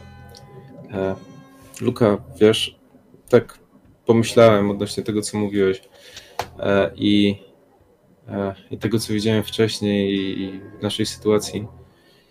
I zobacz, i tutaj kieruję jego wzrok na ten odcisk buta. Mam wrażenie, że nie jesteśmy tu pierwsi i coś mi podpowiada, że czegokolwiek tutaj ktokolwiek szukał, na szczęście tego nie znalazł. Pytanie tylko, e, czy my tego nie powinniśmy też szukać, albo nie powinniśmy się zastanowić, po co tu byli kto tu coś robił przed nami. Luka odwraca się w twoją stronę i mówi, hm, uśmiechając się. Rzadko widzisz uśmiech na jego ustach. Mhm. Zdolna rybka. Gdzie była jej skrzynka? E, czy masz może jakieś miejsce, w którym ona czułaby się wyjątkowo bezpiecznie, nie może jakaś ławka, na której by czytała coś, albo chyba jakiś park ulubiony, może zatoczka. Problem jest Wiesz, taki, że Kurt się z nią nie wychował. On jej totalnie nie zna. Nie? To są pytania, na które on ci nie udzieli odpowiedzi, bo po prostu nie wie, ale to są pytania, które są warte uwagi. Może ktoś gdzieś będzie wiedział na ten temat cokolwiek. Moi drodzy, księgarnia mantra? Samochodem? Pieszo? Jak uważacie?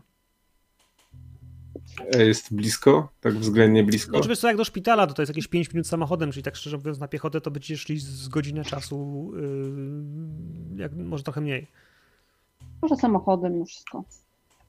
Potem gdzieś będziemy chcieli pojechać i będziemy się cofać. Koniecznie trzeba zahaczyć tu jakieś jedzenie, także. Hmm. Zanim wyjdziemy, ja szukam jakiegoś łańcucha, kłódki, czegokolwiek, co mogłoby zaimprowizować zamek. Mhm. Znaczy wiesz, to jeśli znajdziesz skrzynkę z narzędziami, to jesteś w stanie ten zamek po prostu, wiesz, naprostować, wkręcić od nowa, śruby poprawić i ten zamek będzie działał. Zapasowe klucze, a właściwie jej klucze, były po drugiej stronie zamku, natomiast no, jak przyjechali e, ratownicy, no to wyważyli po prostu drzwi, żeby się do środka dostać. Więc jesteś w stanie to naprawić bez żadnego problemu. Te drzwi za chwilę są zamykalne i robione. Natomiast no faktycznie wymagały wczoraj, żeby je naprawić, to najwyżej się podstawić coś, żeby się same otwierały, ale tak, żeby przed włamaniem, no to, e, to szaleństwo, nie? Mhm. To, to robię. Dobra. Zamykam. Wręczam klucz Kurtowi. To jest, jesteś pewien? Może ty byłbyś lepszą osobą. To twoje mieszkanie. E, matki, ale to dobrze. Biorę od niego klucz. Chowam go w kieszeni na, na piersi. E, Luka, dzięki. Dziękuję, że myślisz o wszystkim. Belia zostaje w mieszkaniu. Tak, tak, tak. No, nie, będę z nim, nie będę go traumował bardziej niż do tej pory. Droga spod mieszkania Magdy do księgarni Mantra to jest kilka przecznic. To jest kilka długich alei, które będziecie mijali. Droga jedzie wam bardzo prosto i szybko. Właściwie zerknięcie dwa razy na mapę wystarczyło Luce, by wiedzieć dokładnie, gdzie ma jechać. Y, Ruszacie przed siebie. Mijacie kolejne drzewa. One się już w tej chwili złocą. Y, Powolutku liście będą z nich opadały. Coraz więcej tych liści będziecie też widzieli na chodnikach. Ale w tym wszystkim dziury po, w, parkingach, w sensie miejsca parkingowe, które możecie teraz zaparkować nagle tak mile widziane, są wszędzie dookoła was. Ludzie pojechali do pracy. Berlińczycy pracują. Dla was ten czas jest y, też wyrwaniem trochę z przestrzeni, w której byliście, ale nie każdy z was utrzymuje się w taki sposób jak konwencjonalni e, mieszkańcy tego miasta. Ty, Bruna, jesteś na emeryturze? Co ty robisz? Z czego ty żyjesz? Hmm. Niby powinnam już przejść, ale cały czas, wiesz, walczę o to, żeby jednak mimo wszystko trochę jeszcze się popokazywać, trochę jeszcze popracować. A no w sumie Matias mi e, dużo, dużo pomaga, utrzymanie kontaktów, no powiedzmy. e, Nie chcą, się, nie chcą się jeszcze mnie pozbyć. Mhm. Bo Kurt coś pisze swojego, wydaje, więc ma tam jakieś wpływy. Renate, ty podobnie za artykuły lub tudzież na płaską pensję masz tą finansę. Luka, ty masz troszkę bardziej, e, no cóż, dorywczy czas pracy. Jeśli pan e, zleceniodawca ci coś zleci, event czy coś, no to masz tam odpowiednią pensję. Tak mi się wydaje. W tej chwili robisz troszkę na minus swój stan konta. Jedziesz tym samochodem, prowadzisz go.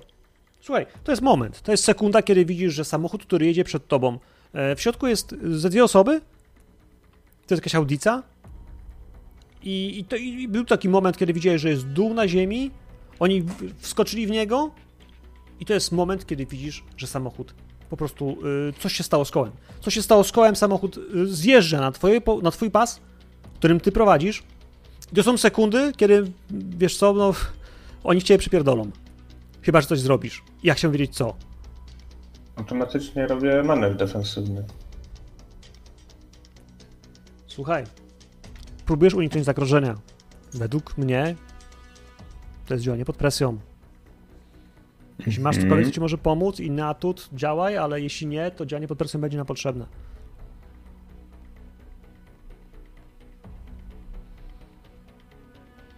Nie, to, będzie normalne działanie pod presją. Nie nic Czyli takiego. na opanowanie. W tym wypadku nie masz żadnych minusów.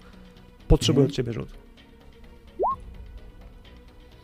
Sukces z komplikacją. Słuchaj, y, ten samochód skręcił i on się udziera, uderzy w ciebie. W sensie ty, ty widzisz, że on leci. Masz opcję, w której możesz go wyminąć, ale sytuacja jest taka, że albo wpieprzysz się w miejsce parkingowe, przebijesz się na drugą stronę i wbijesz się e, w skrzynkę pocztową, rozpierdolisz skrzynkę z listami i po prostu zatrzymasz samochód na skrzynce z listami, która e, tak naprawdę się już nikomu nie stanie poza tym fe, felernym punktem, jakby zdarzeniem, albo omijasz tego gościa jednak przy drodze, tracisz prawe lusterko i przejeżdżasz bokiem, rysując swój samochód i prawdopodobnie ten, który urywa ci bok, e, w sensie lusterko, wiesz, przeczesz kogoś obok. Natomiast będzie na tyle bezpieczne, że nie stanie się krzywda ani wam, ani ludziom, którzy właśnie jadą naprzeciwko ciebie. Szybka decyzja. Wybieram bramkę numer dwa. Bramka numer dwa. Wybijasz w prawo, przecierasz, lusterko pff, odlatuje. Słyszycie prawdopodobnie pisk opon tego samochodu z naprzeciwka, szarpnięcie silnika luki, który próbuje po prostu wyrwać się w przód, żeby uniknąć tego zderzenia. Słychać trąbienie, hamulce, luka zatrzymuje samochód. Samochód za wami również zatrzymuje.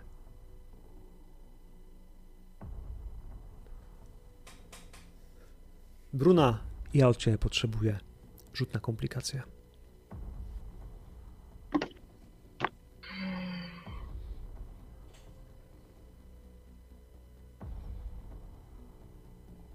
Czyli Yy, plus zero, cokolwiek. zerko, zerko.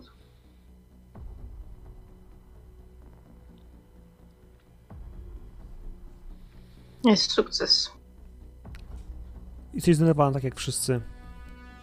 Na chwilę podskoczył wam ciśnienie, ale Luka zrobił to na tyle równo, że pomimo, że stracił lusterko, że drysnął, to samochód w żadnym momencie, wiecie, nie rzucił was, nie uderzył, nic wam nie jest, nikomu nic się nie stało.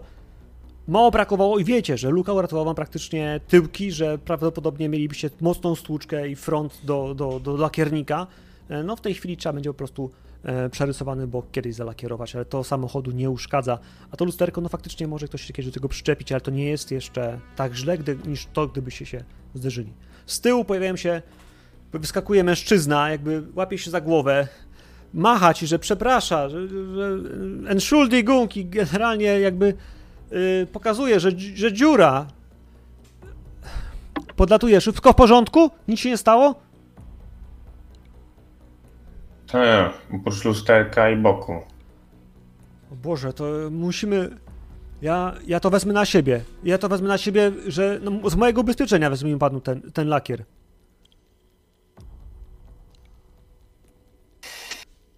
Mamy tyle czasu? Patrzę po reszcie. No, no pewnie, niech pan daje, niech pan daje, niech pan daje papiery auta i ja daję od siebie kwity. Marko, i żartuję jeszcze drugi gościu.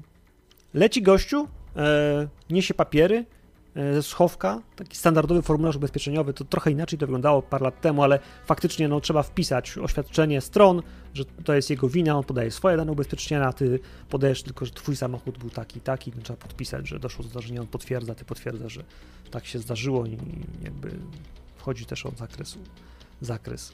E, Nie wiem dlaczego. Od rana mam wrażenie, Luka, że los próbuje spisać nasze dane.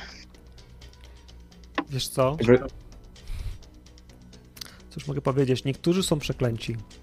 Mhm. Niektórzy są przeklęci, niektórzy po prostu mają kurwa pecha. W każdą stronę. Jeśli myślisz, że ty masz takie wrażenie, to jakie wrażenie musi mieć Luka, który faktycznie tą klątwę ze sobą nosi? Kurwa, dobra, dam się spisać. No co. W końcu to ja zabieram te papiery, on tego nie, nie musi zanieść. Nie, nie, nie, nie, nie. Ty zabierasz, ty zabierasz wszystko, bierzesz. I pilnuję to dwa razy, żeby na pewno ja wziął. Jemu to nie jest potrzebne, zresztą już się zdarzyło. Nie, nie, nie, to, to, to Tak. ja potwierdzam. To już, I prosiłbym, yy, prosiłbym, żeby niech pan uważa, bo z tym, z tym, z tym sterkiem to uff, uff, odchodzi. Wkurwieni, widzicie, że zeszło parę minut, gadania, przepraszania. Gościu bardziej zażenowany niż Luka, który komuś rozjebał samochód. Na szczęście tamten nie włączył się alarm, na ulicy specjalnie byli świadkowie. Dwie osoby tam się pojawiły, widziały, że coś się stało. No przechodzą, patrzą, ciekawsko, ale nic więcej. Ja Ruszacie. zabieram lusterko i się zbieramy stamtąd. Księgarnia mantra. Parkujesz koło budynku, który jest y, oddzielną kamienicą. Wysoką na jakieś 4 piętra, może 5 z poddaszem. Po jego lewej, prawej stronie y, przestrzeń ale obok niego kolejne takie budynki w podobnym stylu, takich wąskich, y, szerokich, na może 3-4 okna e, kamienic, e, które mają wejście od frontu. W przypadku tej ka- kamienicy i tego, tej księgarni są małe schody od frontu do sutereny, do piwnicy. Także szyld jest dosłownie na wysokości takiego dolnego partera, nawet właściwie pod parapetami tego parterowego okna. Y, Mantra, tam oczywiście jest y, wyrysowany pentagram, schodki. No i kiedy schodzicie w dół, dzwonek wita was od drzwi. Kiedy je uchylacie, wewnątrz y, kilkanaście regałów pełnych książek. Książki, y, tak jak przystało na y, księgarnię okultystyczną, wyglądają na, na ekskluzywne. To nie jest tani druk, to są rzeczy, które faktycznie y, ktoś starał się dla, y, powiedzmy sobie, y, dla hobbystów, by wyglądały zacnie i kwota, którą na nim się woła, była też odpowiednia. Szereg książek obitych w skórę, e, w, w, albo prawdziwą, albo nawet taką, wiecie, już, już sztuczną, e, kolorowe okładki, czerwone, gdzieś takie z ornamentami, złocone, no to wszystko trąci jakimś takim, taką ekskluzywnością. Dwie, trzy osoby są w środku, przeglądają sobie, chodzą, mężczyźni i kobieta y, oglądają te rzeczy. Przy samym wejściu jest mały kontuar, na nim jest mechaniczna kasa, za nią bibeloty, drobiazgi okultystyczne, które można by kupić, e, począwszy od małych y, y, czaszek, które mają tam w markach odpowiednie swoje ceny, nieduże, po artefakty, które wyglądają na zrobione z kryształu, coś, co może być nawet seksualną atrakcją, ciężko powiedzieć. Jeśli nie znacie się na tych rzeczach okultystycznych, no to ktoś się zna na okultyzmie, ma jakieś takie swoje... Nie, Znaczy, myślę, że jakiś tam podstawowy research w tym zakresie e, mam. Bardziej na zasadzie do, jako potrzeba do tła w książkach niż e, coś, co faktycznie mnie tam pochłaniało. Więc w razie czego to mogę służyć pomocą. Mhm.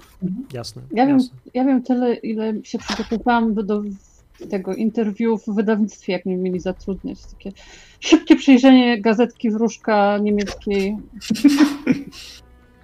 Ja się obawiam niestety, że e, w tym wszystkim i w całym tym wywiadzie, tym interwiu, tam padło też sporo y, ściemniania i kłamstw y, Renate, więc tak by tu też jest ten mhm. naturalnie dla ciebie e, styl. Jedna mała rzecz, zanim wejdziemy do księgarni, zatrzymuję y, wszystkich. Mówię, słuchajcie, y, skoro już jesteśmy szczerzy i tak dalej, może się zdarzyć tak, że ktoś do mnie podejdzie i będzie do mnie mówił innym imieniem, ok?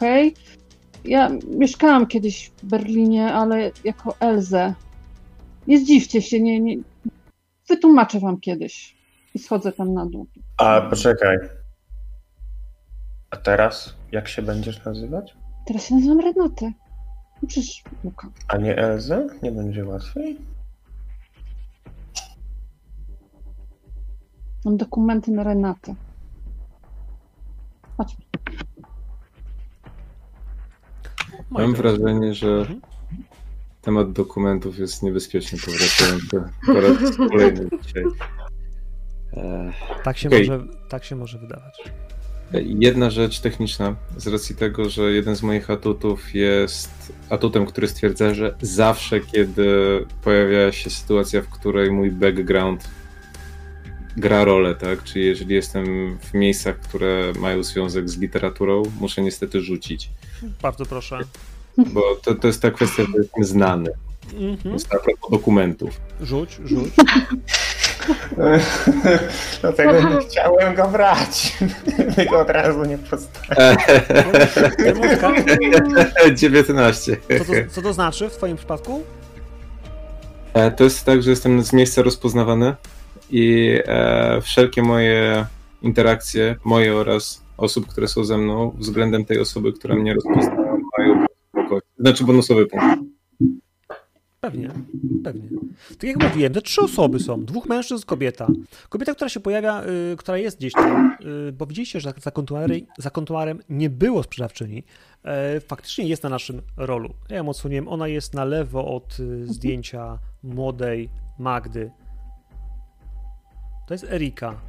Erika, kiedy pojawiacie się jako klienci, ona odstawia jakieś książki, natychmiast idzie w waszym kierunku, uśmiechnięta od ucha do ucha. Dzień dobry, moi drodzy. Przygląda się Państwu? Ja Państwa widzę pierwszy raz u mnie. to znaczy, że Państwo macie upust dla nowych klientów, wyciąga dla Was y, karteczki, wbija pieczątkę. To na dobry początek. Zapraszam serdecznie do zakupów. I ona ma takie faktycznie oczka, że jak będziecie przychodzili, kupowali u niej książki, to będziecie mieli pieczątki, jest set, dla klienta, e, są zniżki dla stałego klienta. e, Dla niektórych rzeczy mamy specjalne rabaty, więc proszę Państwa. e, Za 10 pieczątek darmowy rytuał. czytanie z ręki. Chętnie skorzystam. Y, Pani Erika Holler? Tak, to ja jestem właścicielką. Y, Ja jestem z wydawnictwa Alman Goldman y, Ar- Arkana i y, tutaj właśnie przysłano mnie do pani, żeby y, jest pani podobno najbardziej zorientowaną osobą w sprawach okultystycznych w Berlinie. O, bardzo mi miło. bardzo mi miło. Pani jest przesłodka. Nie tylko ładna, ale i przesłodka. E, Dziękuję. Nie no, no, skoro ktoś tak powiedział, to no, mam sporo, sporo klientów i, i cieszymy się z relacji z klientami. Jak Państwo widzicie, e, nasz marketing jest bardzo, bardzo skuteczny. E, Myślę, że nie tylko marketing przyciąga tutaj klientów, mówię patrząc prosto w oczy. jeden z tych gościów podchodzi, no to ona się patrzy, ona utrzymuje wzrok, ale podchodzą na ci, ci gościom, wiem, że jest dwóch gości. Jeden z nich podchodzi i mówi, przepraszam, e, pan jest tym pisarzem? Czy... Tak, i nagle, wiesz, ona się taka, wyrywa się jakby, jak- o kim oni mówią. I ten, ten, ten, ten szary człowiek za, za wami. A, t- te, te, tak się składa, że e, owszem, natomiast e, dzisiaj jestem bardziej jako ja niż e, moja persona. Jest b- mo- bardziej incognito, droga pani. Ale jeżeli coś mogę podpisać, to z chęcią.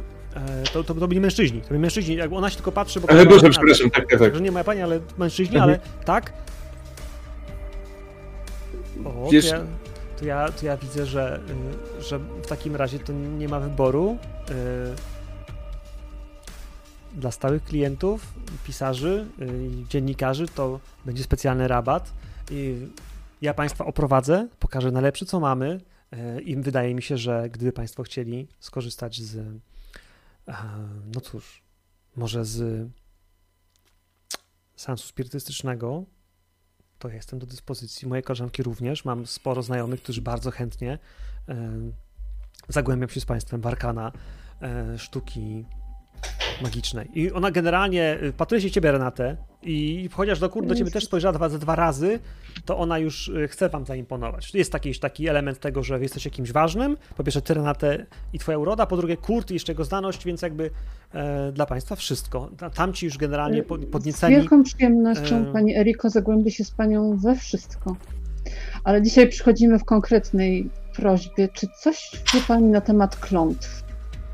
Y, Kląt, oczywiście, że tak. No ja staram się być na bieżąco ze wszystkimi klątwami, które mamy w tej chwili na rynku, więc y, bardzo chętnie Państwa w tej kwestii e, zapoznam. Mm, Panowie coś biorą? I Chwileczkę, to oni dają teraz Oczywiście. ten, ona im wbija pieczątki, kasuje ich na kilkadziesiąt marek, widać jak płacą pieniądze. Panowie, ciao! Oni machają widać, że idąc jeszcze po schodach, to spoglądają, czy to faktycznie jest sam on, ten, który pisze e, przygody e, słynnego Hansa. E, to był on. Ciekawe, co z tego jeszcze wyniknie. Nie wiem, ale ona już jest uśmiechnięta. E, no ale klątwy Państwo chcecie rzucać, czy chcecie odczyniać? Jak mogę pomóc? Bo no, wybór jest gigantyczny e, od druidycznych, celtycz, celtyckich, naszych e, staro, staro, staroniemieckich. Mhm, mhm. No to, no nie wiem tutaj.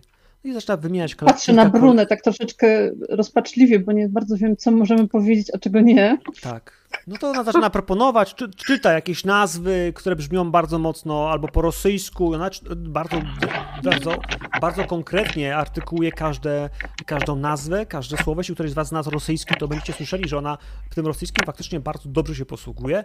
E, Potem przechodzi na kilka wersji po łacinie, coś po, e, jeszcze po włosku, e, no i potem kilka niemieckich, takich klasycznych, bardzo mocno niebezpiecznie brzmiących tytułów, które, które mówią tam o sługach diabła i czarnych mszach. Jakby, no tak. Czy, czy często coś takiego ktoś kupuje, Pani Eriko? O, pani by się zdziwiła, pani Renate. Y, może przejdźmy sobie na ty. Renate. Pewnie, ale nie podaję jej ręki. Jestem bardzo nieuprzejma, jeżeli ona nawet w moją stronę wyciąga rękę, to ja nie No wyciągam. chciała praktycznie, wiesz, chciała takiego niewidzialnego brudzia, żeby chciałaby cię pocałować policzek, ale jakby, no dobrze. Y, W Berlinie okultyzm jest, y, przeżywa rozkwit. To jest po prostu renesans.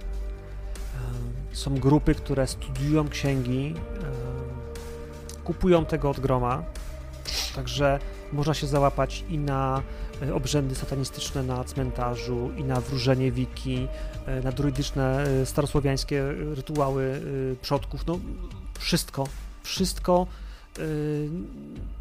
zdziwilibyście się. Zdziwilibyście się po prostu jak to idzie. Znowu rzucam niepewne spojrzenie Brunie i mówię do Eriki, a coś takiego bardziej związanego z robakami? A, Mamy specyficzne potrzeby odnośnie klątw. czy, jeśli mogę, e, Mhm. a gdybyśmy pani powiedzieli, że mamy znajomego, który prawdopodobnie padł ofiarą klątwy i chcielibyśmy mu pomóc, to co by nam pani doradziła? No trzeba rozumieć, jakiej natury jest klątwa. I najlepiej byłoby wiedzieć, kto ją rzucił. Jeżeli mamy podejrzenie, kto mógł ją rzucić, a natura jest tak jak moja przyjaciółka powiedziała, robaczywa, to coś zawęża nam zakres poszukiwań? Albo. Czy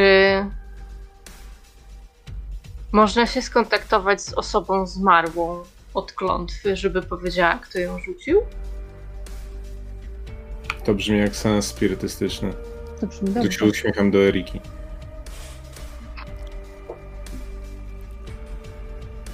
Wiedzą Państwo, no ja.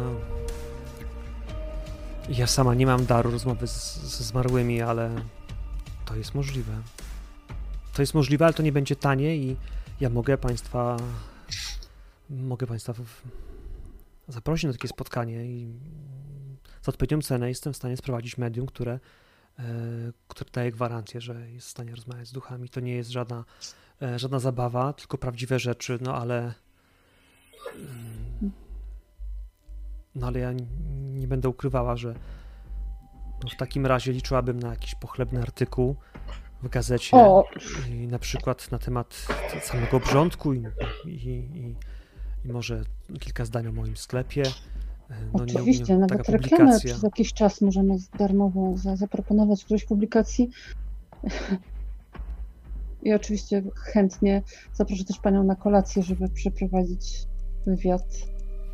To cudownie, to cudownie, no to, no to, nie, no to oczywiście, to... E, ja wykonałem kilka telefonów, proszę się rozejrzeć. Ja, ja, ja zapytam.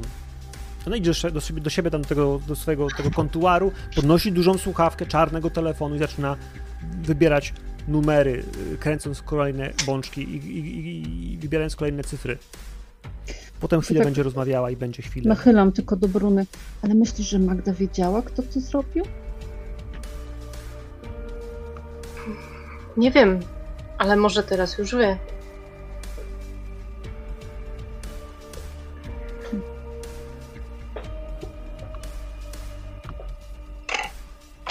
Odkłada słuchawkę. Tak, Idzie tak patrzę stronę. na Kurta i jest tylko takie. prze- Przepraszam, Kurt, to było jedyne, co, co, co mi przyszło do głowy. Zmarłych już nie jesteśmy w stanie bardziej niepokoić. Będziemy potrzebowali fragment ciała zmarłego, pukiel włosów, e, może być no, wielka krwi, palec, no coś, coś, coś, coś z ciała, jeśli zostało, to jest nam potrzebne. Nie będzie z tym problemu. To po pierwsze i no mimo wszystko no jednak koszty są bardzo wysokie i em, potrzebujemy em, odizolowane miejsce, bezpieczne. E, To już zapewni mój kontakt. e, I niestety kwota e, tysiąca marek może wydawać się jednak dość dużą kwotą jak na, jak na nasze czasy, ale zapewniam, że jest warta zachodu. E, orientujecie się, że to jest mniej więcej e, gdzieś połowa pensji urzędniczej takiej, także no spora, natomiast nie jakaś katastroficznie, za którą można by kupić samochód, no jakby to, to są jednak te kwoty, które e, tak, wy za kilkanaście marek jesteście w stanie sobie zrobić naprawdę fajną fajny wypad na miasto, na piwo i, i coś do jedzenia, e, natomiast ten tysiąc to już faktycznie jest taka kwota e, porównywana na przykład u nas, nie wiem, z, z tysiącem, dwoma tysiącami złotych w tej chwili, gdzie, no cóż, już można to też za coś kupić, ale e, sobie na piwo tego wydać byście nie wydali. Dzisiaj wieczorem? Tak, doskonale. Jest to w naszym zasięgu. Czy mogłabyś nam powiedzieć coś jeszcze o Berlinie i słyszeliśmy, że satanizm tak jest obecnie w modzie. Wiesz coś więcej na ten temat?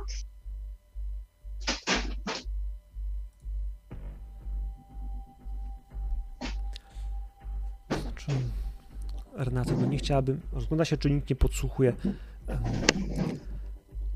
Wiecie, no, są organizacje, które starają się być y, otwarte. No, jest, jest taki jest takie stowarzyszenie. Oni e, na przykład są związani z. Nie wiem, czy co jeszcze takim człowieku, który nazywa się Kramer. Filip Kramer. Strasznie, strasznie niebezpieczny człowiek. Bałabym się z nim rozmawiać sam na sam, ale, e, ale stowarzyszenie, które się wokół niego zawiązało, no, nazywają się Związkiem Słowiańskim. Oni tam studiują okultyzm na potęgę, mają jakieś swoje szczeble, oni są jak masoni powariowali, płacą gigantyczne składki. Nie wiem skąd biorą tyle pieniędzy, ale, e, ale też kupują u mnie książki, stąd słyszałam to i owo. E, tak, no, praktykują, spotykają się, można się dostać. Gdybyście chcieli się faktycznie wkręcić w temat satanizmu, no to,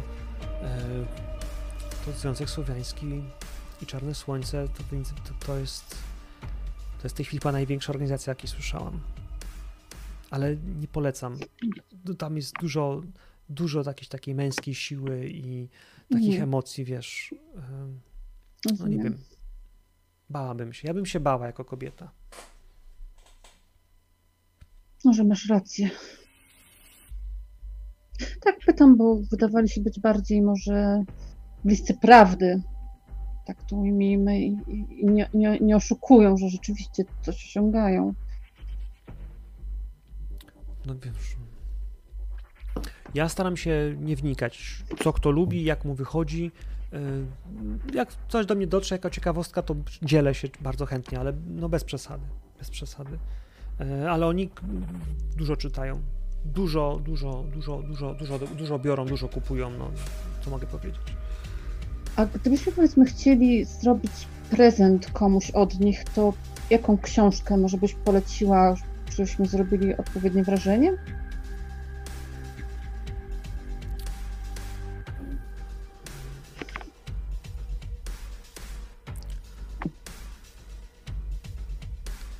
No i ona ogląda, patrzy, no ale to co, to chcesz coś kupić Filipowi Kramerowi, czy tak po prostu komuś? A masz pasowałoby dla Filipa Kramera? No myślę tylko o najdroższych rzeczach, które mam u siebie, no nie wiem. Inferni Majesty, Majesty, no nie wiem, no. Czy stać mnie na coś z tego tak... Yy...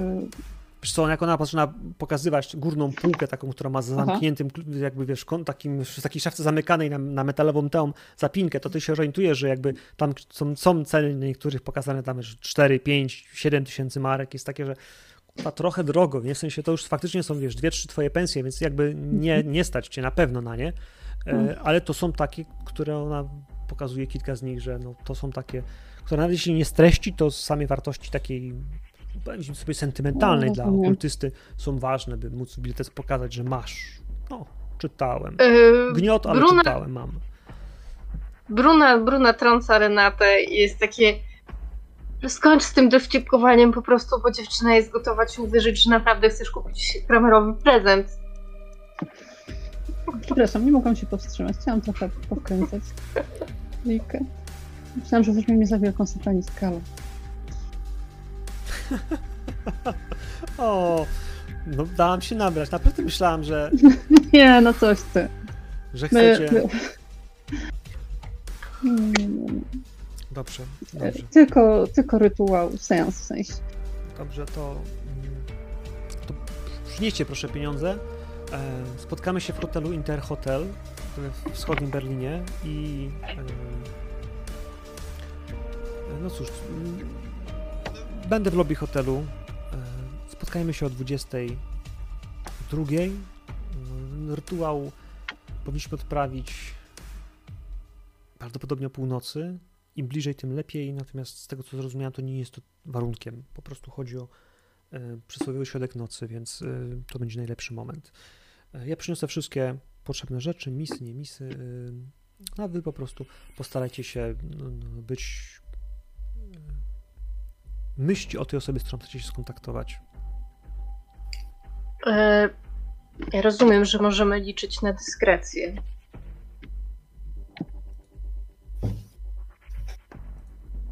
Nie no, oczywiście, przecież przecież y, Renata, ja bym y, cię nie zawiodła. Mam nadzieję, że ty nie zawiedziesz mnie. E, Pewnie to. Dobrze ci patrzy z oczu, no. No i taki pisarz jak pan, no. Ja, ja, posz, ja nie poznałam, ja bardzo przepraszam, ale jakby no w tej chwili to, to ja będę musiała przyjąć autograf, także niech pan się nie zdziwi, że przyniosę y, jedną z książek do podpisu, będę, będę, będę potrzebowała y, autografu z dedykacją. Nie będzie problemu. Moi drodzy. Wręcz przeciwnie, nie będzie mi bardzo miło. Nie, Bartek, ja tylko zaznaczę, że muszę kończyć 22.30 dzisiaj. Wiem, Mhm. zdążymy. Y, wy- 22.30. Chciałem 38, było takie, mm, czy tam, tam to 8, e, ale jest okej.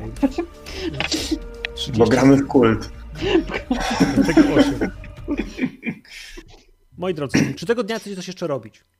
Poza zdobyciem No. jakiegoś pukla włosów, czy fragmentu mm, prób- próbki krwi ze szpitala. To jest tak, że dla mnie to jest chyba główne zadanie, tak? Czyli udać się do szpitala, porozmawiać jeszcze z lekarzem, już bardziej na zasadzie trochę deklaracji chyba z racji, żeby nie przedłużać. Chciałbym zrobić, mianowicie nie jakoś specjalnie pompatycznie się tam udać i powiedzieć, że chcę się jeszcze z matką pożegnać, ale bardziej na zasadzie zabrania przede wszystkim tych rzeczy, które trochę specjalnie zostawiłem wczoraj, a po drugie, żeby jeszcze zobaczyć, jak, e, a w zasadzie porozmawiać z patologiem, który może się nią zajmować, odnośnie przebiegu choroby, gdyby było tak, że w jakikolwiek sposób ja albo któryś z moich znajomych był zarażony. I przy okazji wtedy podebrać taki solidny pukiel włosów, żeby też nie było, wiesz, pro, później ewentualnego problemu, tak? Tak jak, że, jak ktoś nie patrzy. Ale po co? Przecież wystarczy wyjąć z pralki. E, No, Kurt ma trochę inne wyobrażenie o tym, tak? To jest jego mama. No, Luka, ty, ty, co, co ty wiesz o, o matce? Co ty wiesz o matce, Luka? Stary, Ja ubeckie metody. tak, ale to Pierwsza rzecz, ale żeby, żeby nie było, pierwsza rzecz, o której pomyślałem, to wyjąć z kolanka włosy, tak? Albo z wanny.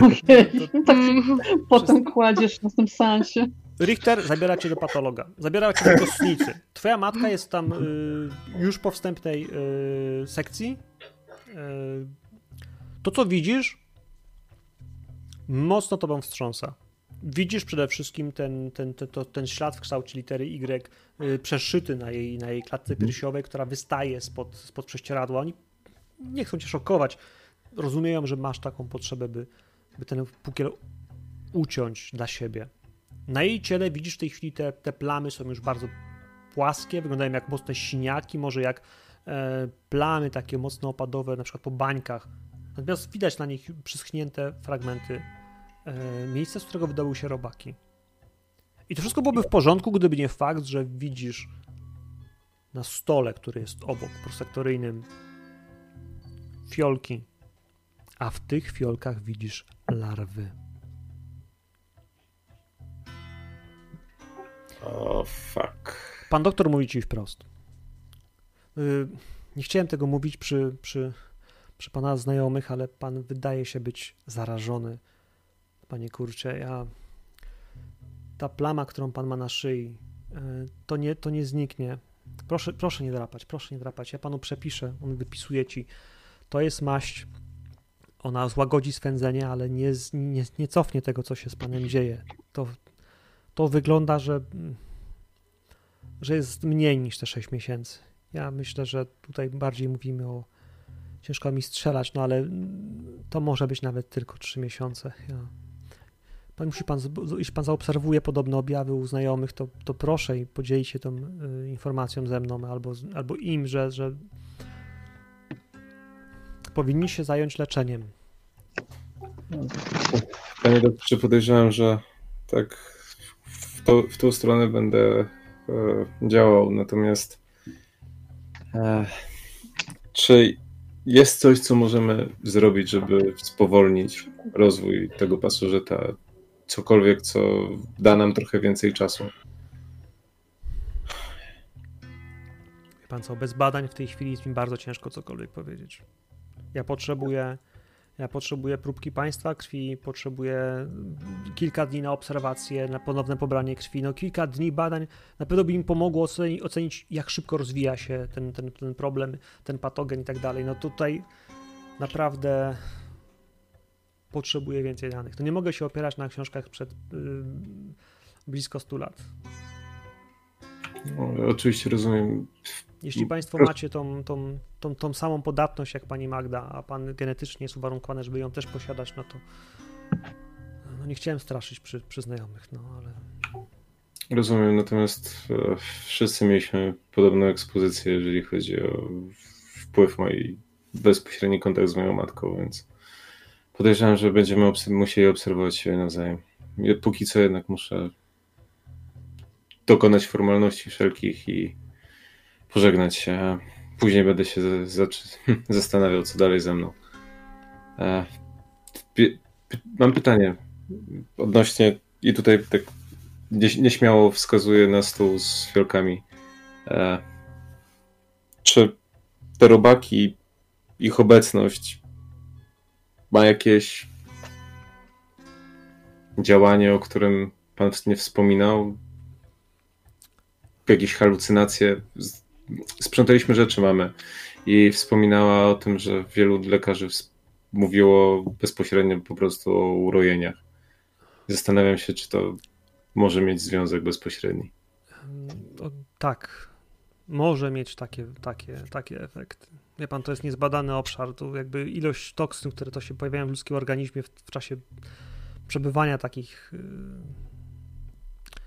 takich larw w organizmie, stany zapalne, kortyzol, wie pan, to są tak tak szerokie sprawy, że tak, halucynacje mogą do nich należeć, e, także mogą dawać zupełnie inne objawy.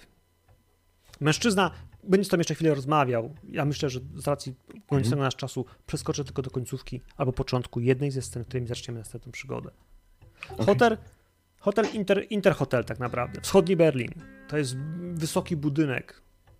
Z zewnątrz może przypominać wam warszawski hotel Marriott. Kto wie, czy po prostu mieszanka stali i szkła, ale w tym takim starym, oldschoolowym, komunistycznym stylu, kiedy nie mówimy o szkle na zewnątrz stali, tylko po prostu wpasowanej między tregry. W tym wszystkim jest wysokość i rozmach e, jednak wschodniego Berlina. Berlina, który przez lata był okupowany przez, e, przez Rosjan, przez służby, przez wojsko, przez KGB. A, I w tym wszystkim u progu wita was Erika. Erika tym razem ubrana e, praktycznie w strój wieczorowy. Długi, czarny, skórzany płaszcz. E, strój, który mocno opina jej podkreśla jej sylwetkę. E, teraz umalowana też bardzo seksownie, bardzo wyraziście. E, włosy ma rozpuszczone za sobą. Uśmiecha się. Renate, e, kurcie, Luka z Bruna, ona już Mariku, e, Wyglądasz przepięknie. uśmiecha się. Medium już jest, jesteście gotowi? Zapraszam do windy. Wklikuję, wklikuję odpowiedni numer. Idź na samą górę, bardzo wysoko, to jest przedostatnie piętro. To jest piętro, na którym już są tarasy. Zatrzymuje się winda, ona wsiada z wami. Wchodzicie do pomieszczenia, w którym jest jakiś pokój. Czarne kurtyny zasłaniają wam światła miasta. W pomieszczeniu przy czarnym, lakierowanym stole siedzi mężczyzna. Ubrany w czarną krawat, czarną koszulę i równie smoliście czarny garnitur. Wydaje się być bardzo blady. Czarne włosy z przyrządzonego czoła, rozwiane lekko. A on sam, prawie plastikowy, bez ruchu, wpatruje się w was. Na stole jest kilka czarnych świec, palą się i to jest jedyne światło, które do was dociera. Jest też misa. Wskazuje bezszelestnie, byście położyli fragment Magdy do środka. Kiedy to robicie, prosi was bezsłownie, byście siedli, byście dali sobie ręce, podaje ręce jemu. Myślę, że Kurt, ty musisz mu podać ręce. Jesteś najbliższym węzłem, który trzyma. Brunaty będziesz po drugiej stronie, bo ciebie też z zmarłą łączyło znacznie więcej. Potem będzie Renate, Luka, a naprzeciwko tego mężczyzny będzie siedziała Erika, która tak jak on jest tylko świadkiem, tylko narzędziem.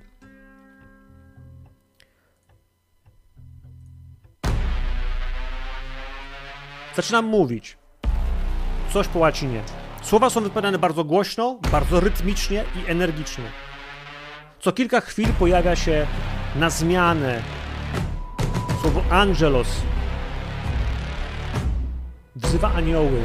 Czujecie się bezpiecznie. A potem słyszycie wkurwiający dźwięk z drugiego pokoju. Coś stuka. Stuka, jakby ktoś kurwa kół młotem pneumatycznym ścianę. Łoskot, łomot, kurwa wiercenie o 23.30 w hotelu.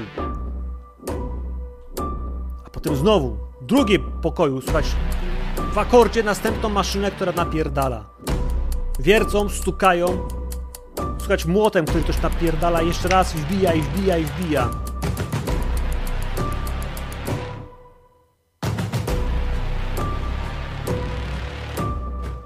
Jego modlitwa ustępuje. Robi się cicho. Robi się spokojnie.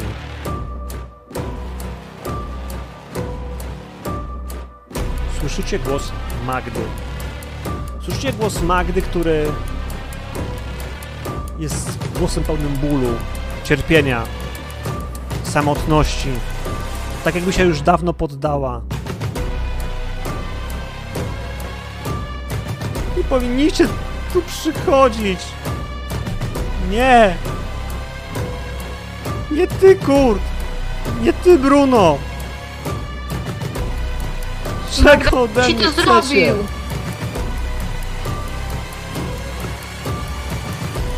Widzicie w pomieszczeniu trzy kobiety.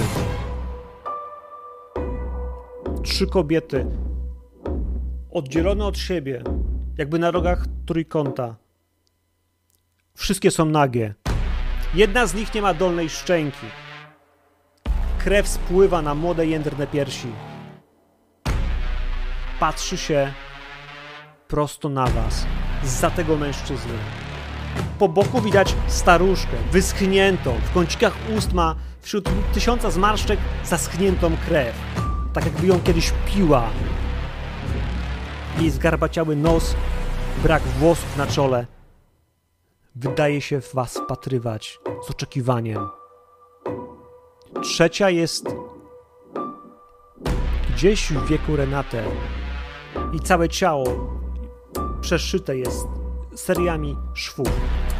Te członki, ręce, nogi, piersi, fragmenty brzucha, kawałek głowy, szczęka są przeszyte. Ktoś je odrąbał, a potem je strzył ponownie. I one nagie, osobliwie cicho, osobliwie cicho i spokojne patrzą się na was. Potem słychać rozmowę. Słychać trzy męskie głosy. Anton, ona nie żyje, a oni po nas przyjdą i wiesz, co się wtedy stanie.